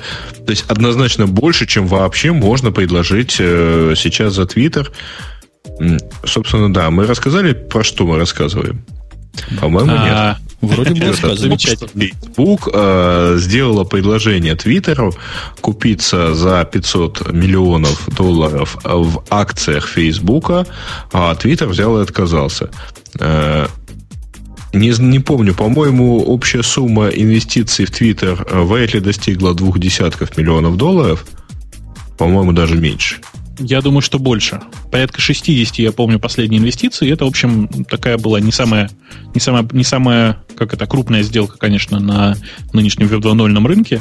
А, но я не понимаю, на что Twitter сейчас рассчитывает. То есть они, видимо, рассчитывают проскочить эту э, общую волну кризисной паники и выскочить с, где-то с нормальными деньгами. Сейчас, насколько я знаю, единственный способ их монетизации – это та реклама, которая показывается на Твиттере в Японии, и, кажется, им ее хватает вплотную только на оплату текущих нужд. А при этом, э, вообще-то, совершенно не против все пользователи, даже специальный опрос где-то был, совершенно не против того, чтобы это все показывалось. Ну, чтобы реклама показывалась вообще на всех. А как она там показывается? Сообщения рекламные посылают? Нет, Нет там так же, как по-моему, типа твиттерифика, да? Да. А у Твиттерифика тоже сообщения, по-моему, всовывают, не рекламные? Ну, там в серединке между, между сообщениями пользователей периодически проскакивает э, рекламное сообщение. Такое, но оно оформлено немножко по-другому, и видно, что это рекламное сообщение, и все такое, но, тем не менее, вот такая реклама есть. Ага, я просто его не видал ни разу, потому что, потому что купил. А вот у меня есть тема. У нас, у нас Лавале вернулась, как-то она пропадала. Вернулась, вернулась. Вернулась. Все-таки поправлю, вот судя по данным TechCrunch, все-таки у них фандинг стоит на уровне 20 миллионов. Так что... Я ага. на их месте тоже 500 миллионов бумагами не брал. Пусть дадут 200 миллионов деньгами. Вот у меня такое предложение для Твиттера. А, деньгами, ты день, знаешь, с другой утром. стороны, Facebook это штука очень мощная с точки зрения вообще там бэкграунда, который у них там есть, э, команды разработчиков, э, вообще инфраструктуры и так далее. То есть это Твиттеру было бы, в общем, я не могу, бесполезно. Я могу тебе напомнить другую мощную штуку, бумагами которых уже оклеивают места общественного пользования, это Яху. Тоже казалось бы, ого, если кого Яху купила своими бумагами, казалось, казалось бы успехом. Сейчас это смехотворно звучит. Давайте все-таки тему, которой нам наша глубоко уважаемая Лавале такое скажет, что аж скажет. О том, что Google забрал афишу Яндекса. Это, это твоя тема. Твоя тема, Лавале, я правильно понимаю? Бугага сказали в Яндексе, да? А вот меня интересует формулировка «забрал». То есть то, что было у Яндекса, теперь у Яндекса нет, а есть только у Гугла, правильно? Таким образом он и забрал. Ходил, да, смотрел, да. Ну, расскажи нам что-нибудь об эту новость, если это новость видел, как все забрано. Саш, чуть ближе к микрофону, если не сложно. Я ближе не могу. Вот, отлично. А? Ну, продолжай, продолжай. А, про что? Про, про то, что понятно. пришел, пришел с косой этот самый Google, да? Прибежали люди в масках. На масках было написано Google, отобрали нас афишу, утащили. Да не было ничего такого. А как было? Воруют? Тихонечко воруете? Ну, так, вроде бы как они воруют, потому что они не комментируют, и вроде бы, э, если на веб-планете посмотреть, очень смешные ответы от Маслов Пиара были о том, что э, мы это не комментируем, мы вообще во всем мире, только афиш. В общем, очень смешные тексты, кто-нибудь может, наверное, ссылочку в чат кинуть. Я ничего не могу, у меня все зависло. Вот. А, Комментарий напоминает, это... мы не брали, а то, что взяли, так оно можно было брать. Во-первых, я этот горшок не брала. Во-вторых, когда я брала, он уже был с трещиной. Ну и так далее, да. Примерно да, так. Да. Ну, а, вы, на, а вы-то подождите. История на самом деле в двух частях, простите. Я вот просто я чувствую, mm-hmm. что слушатели-то наши нифига про это не знают. Давай. История в двух частях. Дело в том, что когда-то не так давно компания Google в России запустила э, отдельный сайт под названием Google.ru slash movies, в котором э, было расписание, э, по-моему, просто расписание в, сеансов в кинотеатрах. Э, и всячески пыталась склонить всех к мысли, что это делается просто парсингом интернета. Э, есть тут некоторая сложность. Дело Но в, том, в интернете даже... был только один сайт типа на тот момент, да. Нет, на самом деле э, самая сложная, большая сложность заключается в том, что согласно ТОСу от Google совершенно нельзя. Google отказывается от, в общем, от такой практики уже очень давно. Они четко позиционируют себя, что они никогда не парсят выдачу, а используют ее только для поиска. И это их как бы основа их пользовательского соглашения, по которому они живут, собственно. Э, поэтому, ну, невозможно же. Э, нельзя было таким образом сделать сайт, поэтому никто и не поверил. Несмотря на то, что Маслов Пиара это компания, которая в России э, пытается так или иначе там строить пиар для компании Google. Маслов пиар всячески отнекивался от этого, говорил, что нет, это только парсинг и все такое. И вот сегодня, или там когда, на, на прошлой неделе, компания Google в России заявила, что вот теперь у нас есть еще и не только с описание сеансов, но и описание фильмов, всякие там рецензии к ним и так далее. Э, и все это сделано по договору с компанией Афиша. То есть а, тут еще, наверное, маленькое, маленькое отступление. Mm-hmm. Скорее всего, никто и не знает о том, что договор Яндекса с Афишей был эксклюзивный. Да, сейчас вы прослушали маленький, да, вы сейчас прослушали маленький инсайт. Дело в том, что согласно этому же договору мы не имеем права отвечать на говорить о договоре с Афишей. Да вот такой... этот договор давно все рассказал Сережа Аксенов, который запускал афишу на Яндексе в свое время. Ну, это, тем не менее, не повод для того, чтобы нарушать NDA. Подтверждать. А, а, Слушатели, менее, пожалуйста, забудьте да. все, что вы слышали последние 30 секунд. Да, да, да. Дайте я, а я спрошу. аккуратно вырежем. Да, я, я спрошу, потому что у вас какой-то между собойчик получается, где я уже перестал понимать. То есть вы говорите следующее. Есть такой веб-сайт, открытый всему народу, называется Афиша. И Google с этого веб-сайта брать ни-ни. Яндексу можно. А как же по поводу того, что интернет открытый, свободный для всех? Нет, Жень, ты не понял. Дело в том, что э, механизм участия в афише Яндекса это не индексация напрямую сайта, это индексация специального XML-потока. Ну да, я понимаю. Собственно, какая если, разница? Если специальный да, XML-поток открыт всем. что Google делает точно так же, то а, это не совсем индексация вообще интернета. Это, это специальное сотрудничество, поскольку предполагается, что для каждого такого партнера делается отдельный вот или, или хотя бы такой же XML-поток. То есть это не, это не публичный ресурс. То есть они ваш XML-поток не украли. У вас пароли под хорошим замком, только вы можете к этому RSS попасть. Вы правильно Наверное, понимаете? То есть то, что забрал афишу Яндекса, несколько сильно сказано. Не забрал. У вас осталась афиша, пароли в сейфе, все в порядке. А у них свои. Афиша Это... вообще такой и сервис, который не очень зависит вообще от одного поставщика. Во-первых, лицензии у нас подсасываются не только от афиши, но и еще там из новостей, еще от двух тысяч источников, которые у нас есть в Яндекс Новостях.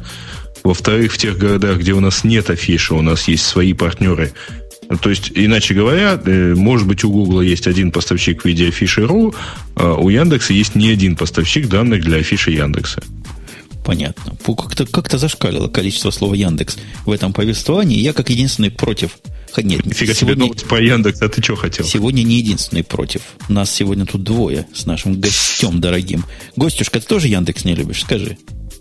Да как вам сказать? Правду скажи, скажи правду. Да, не люблю. Да нет, на самом деле нормально к Яндексу отношусь совершенно.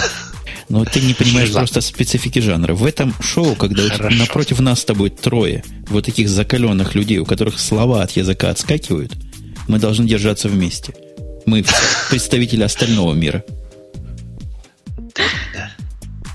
Зачем? Зачем? Зачем? Для, для того, чтобы добро и зло, они сосуществовали, чтобы не стало ни того, ни другого больше чтобы экшен а, то есть, был экшен.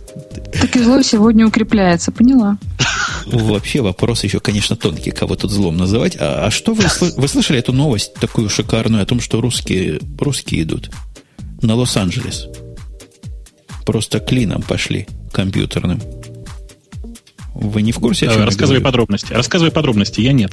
О том, что компьютерная атака на департамент Defense Department, то есть э, Министерство обороны, говоря по-русски, из России, говорят, корни как-то атаковали и, и что-то там натворили. Такое длинное, длинное сообщение по этому поводу, много слов, но вы виноваты. То есть Бобук и Лавале виноваты конкретно. Так, подожди, подожди, подожди. Если корни, кто, кто пускал корни-то? Расскажи. Какие корни? То есть никак, никаких подробностей про, про атаку нет, да? Ничего ну, не сказали. Есть, есть совсем мало подробностей о том, что атака была из, из э, восточной Европы, скорее всего, с территории бывшего Советского Союза, скорее всего, из России. Вот так вот сказано в этом сообщении. Нападали как нападали, тут непонятно. Тут в основном в статье рассказывается, как Чуть они увидели, что на них нападали. Да, подло из-под тяжка в, в ночи. Угу. Что-то там ага. есть другие подробности. Наверное, пытались истории. PayPal оплатить что-нибудь. Да, Дмитрий. Вот. Другие подробности заключаются в том, что, собственно, тот вирус, от которого сейчас активно страдает э, сеть этого самого Минобороны, он распространяется через флешки. То есть он, собственно, записывает себя во вторан и потом при что при вставлении этой флешки сам себя запускает, насколько мне известно. Ну, то есть я такое читал. И каким образом такой вирус можно было заслать из России? Идем послать по почте порошок из затравленных флешек или что-то такое? Да это просто наш шпион. Там по ошибке ткнул не ту флешку, зараженную в Министерстве обороны. И позаражал на Америку всю.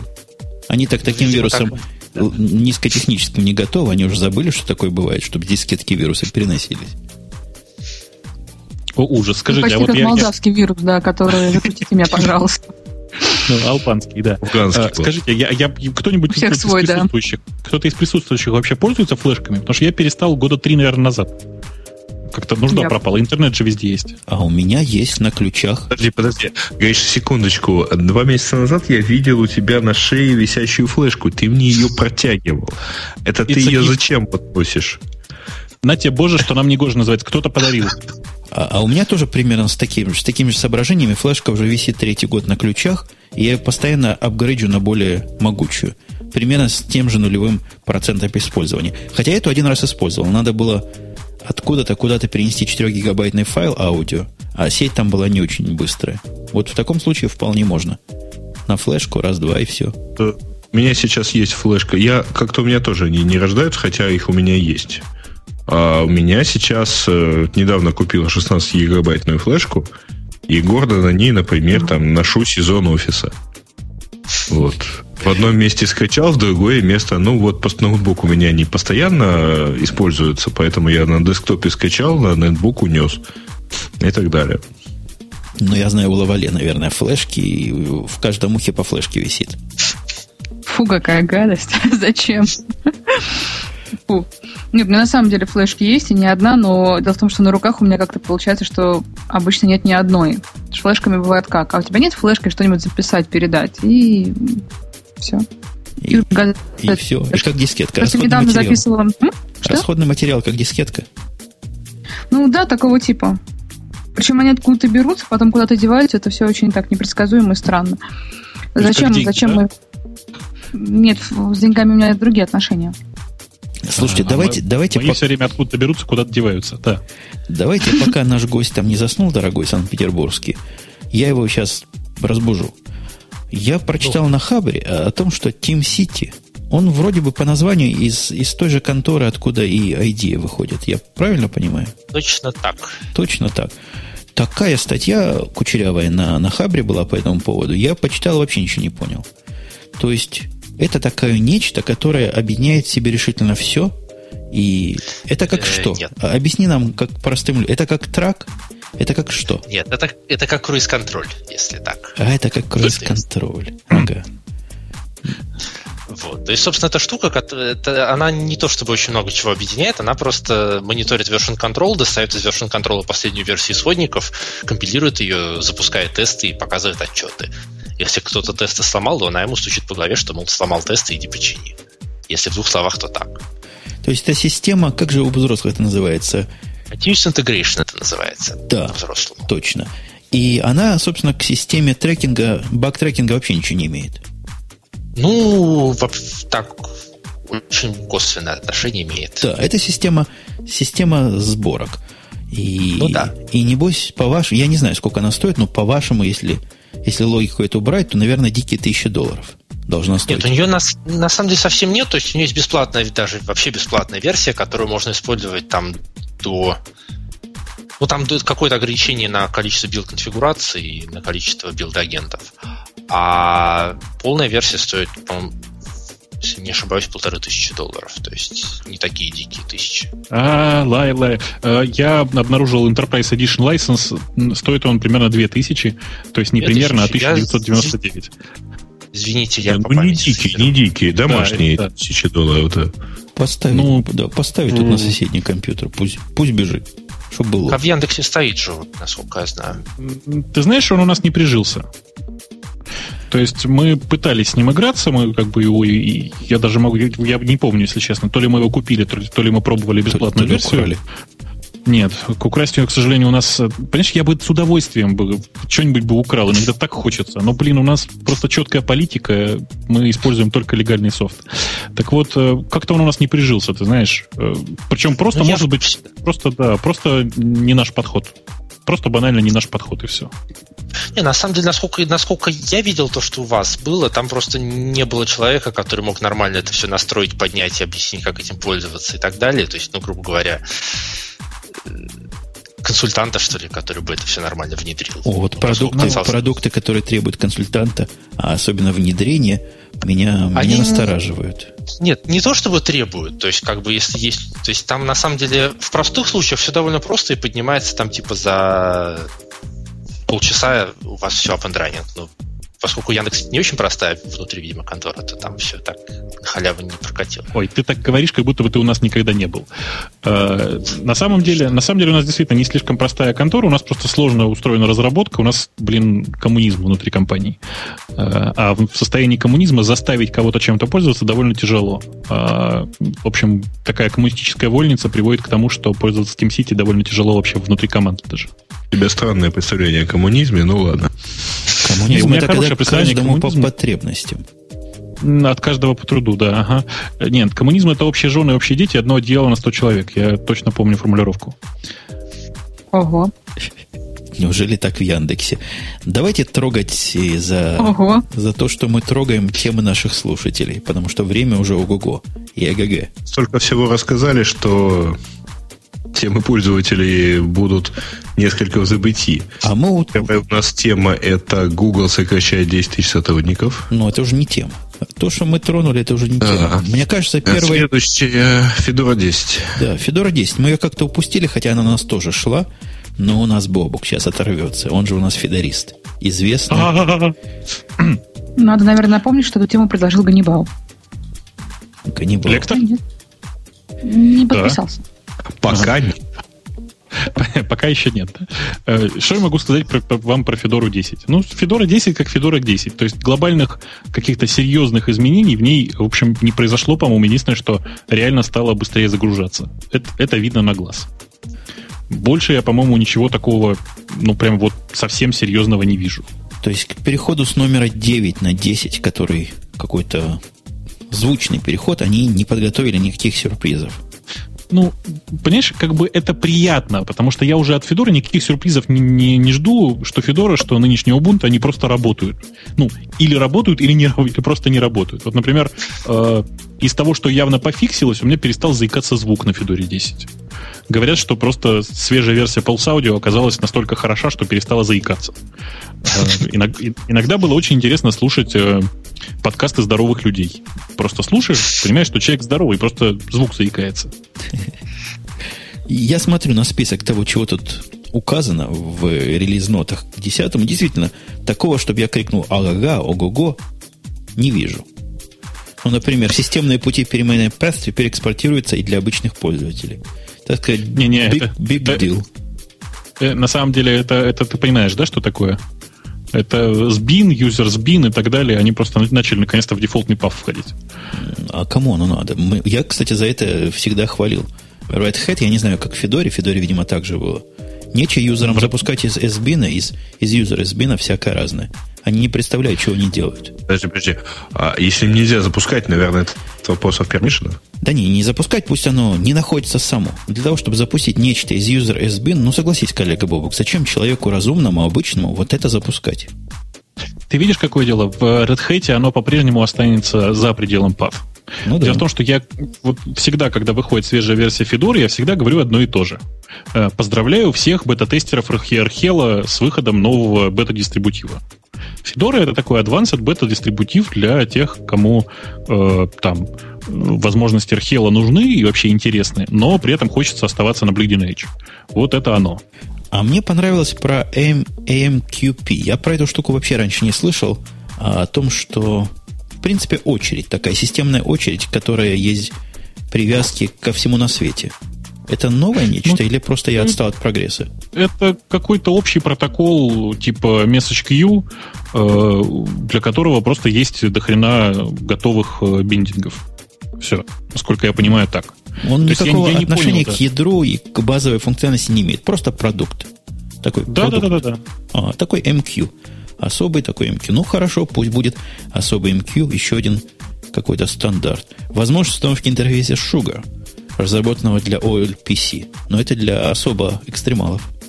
Я, Нет, я не смог. Уже рассказывал, что это замечательный интерфейс и все такое. Это офигенный интерфейс, особенно для тех, у кого э, синдром рассеянного внимания, потому что запускается только одно приложение э, на, на переднем плане. Э, то есть, грубо говоря, ты можешь запустить одновременно, например, только ну, там чат, который постоянно запущен, и браузер. Все. Подожди, ты его безумно хвалил, когда речь шла об OLPC. Ну так все правильно. Это отличный интерфейс. Он просто предназначен для детей в основном. Вы поймите. Ага. Поддержка веб-камер улучшена. Network Manager у них...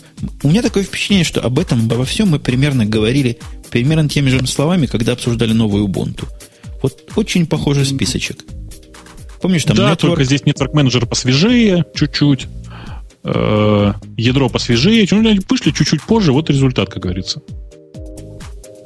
Оптимизация системы позволила сократить время загрузки до 30 секунд. Видимо, на сферическом компьютере в очень сферическом вакууме. Ну, пожалуй, да. Это, это я да. от себя добавил, в, в такого в статье не было. Я думаю, осветили мы тему Че, Ганнибал? Почему это не совсем номерной э, релиз? Да? Почему? Да ну, это у Федора сейчас это, это нормальная практика. Это у Федора. Я просто присматриваю, что если бы это было Mac OS X, то это был бы там, ну там, скачок с 10.5.4 на 10.5.6. Ну да, но просто у них другое, другое, э, другой принцип нумерования выпуска. Ну, вот да. и все.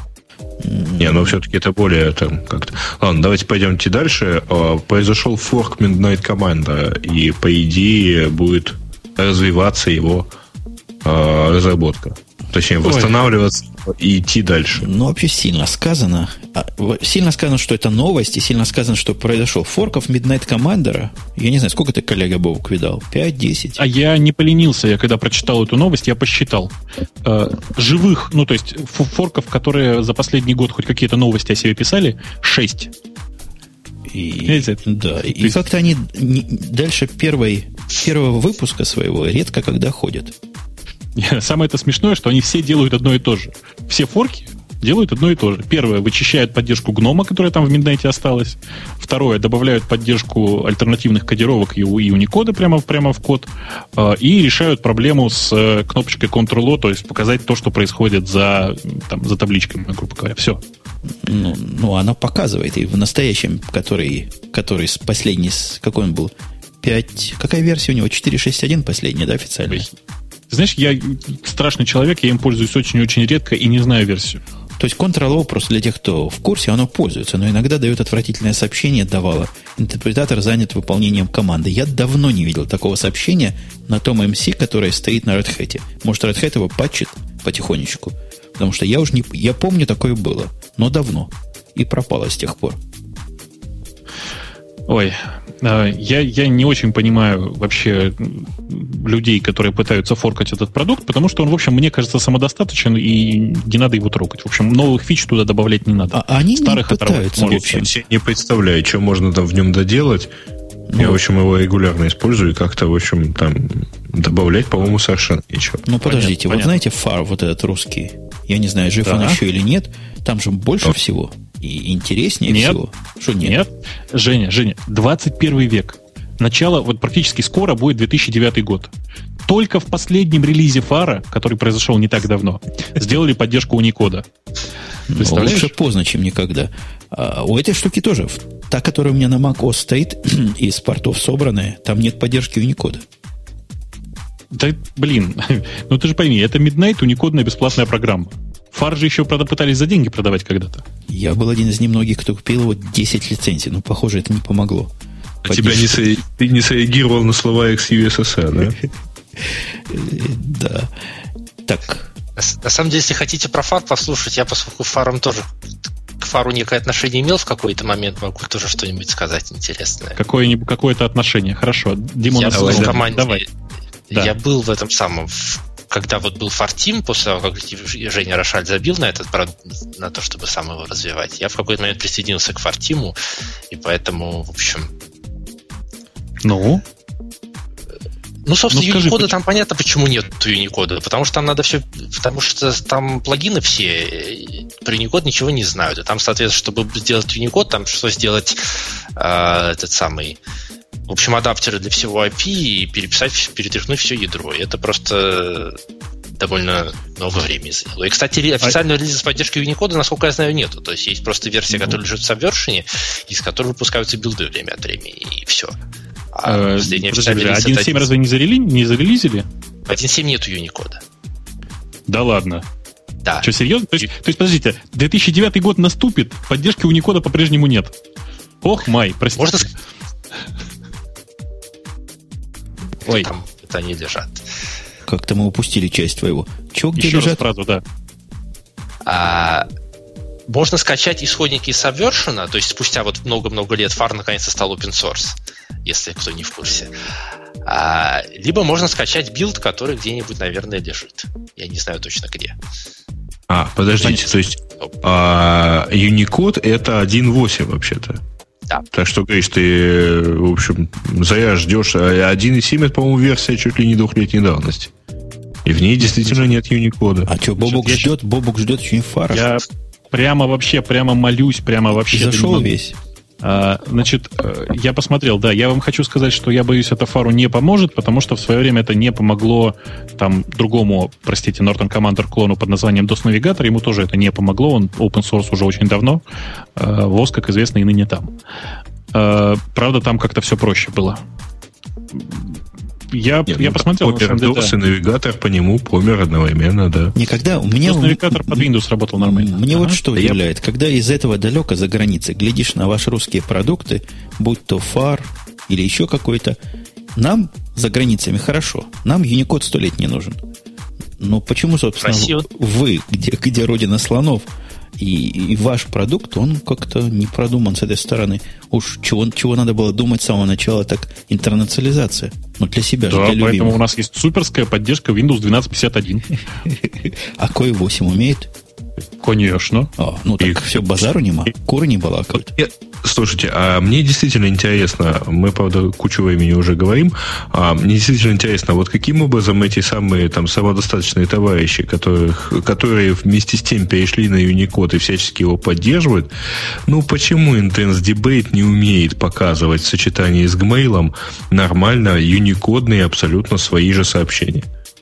То есть они либо режут а, темы э, значит, уведомлений, либо Gmail показывает все какими-то жуткими закорючками, э, то есть э, вот в непонятно какой кодировке. То есть ты хочешь, чтобы я сейчас встал и ответил за WordPress и за Я не могу, нет, я не могу понять, почему это все вот, вот там же, по идее, совсем одна кодировка. Почему? Не, у них неправильные, у них в заголовках письма. Этот вопрос уже исследовался. У них в заголовках письма неправильный энкодинг указан. Они просто бестолочи. Это, это ответ на вопрос, что вы там сидите замечательной с одной кодировкой, которая вам вообще не нужна. Ну, конечно. Зачем им кодировка? Проблема, допустим, историческая. У меня есть личный имени меня баг-репорт в, в FitBurner. Ему два года уже вот скоро исполнится. о русификациях в нескольких местах, и, и ныне там. Да никому, кроме русских китайцев, не нужен этот баг. Угу.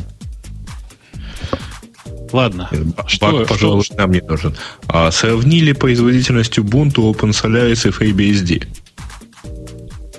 Понятно. Сравнили, значит, скорость, простите, езды на э, тракторе, пароходе и велосипеде э, и пытаются да получить... Нет, почему на велосипеде? Не, они нормальные тесты, кстати, провели. Ты вот ты, вот смеешься, они MP3 кодирование сделали лейм. новость.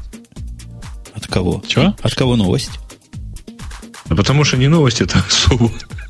Ну, ну предложение новости. От кого а, новость? Новость, и это от э, юзера по нику «Воздух», наверное. Я подозреваю, что я правильно. Ну, то есть там... Новости из воздуха берем. Они проверяли, смотри, нормальный тест, MP3 покодировать, самый главный гиковский тест, очень любят. Потом пожимали крайне популярными э, и актуальным архиватором 7-zip, потом GNU PG, парсили XML. И, и что они в конце концов увидели по, по результатам? А нет общего результата, правильно? У всех текстов по-разному. Я вот гляжу на результаты. Да, тесты показали, что каждая система имеет свои сильные и слабые стороны. Да. Слушайте, тесты показали, что все тесты упираются в производительность железки, простите. Ну, что вы... Ну, да, прям... скорее всего.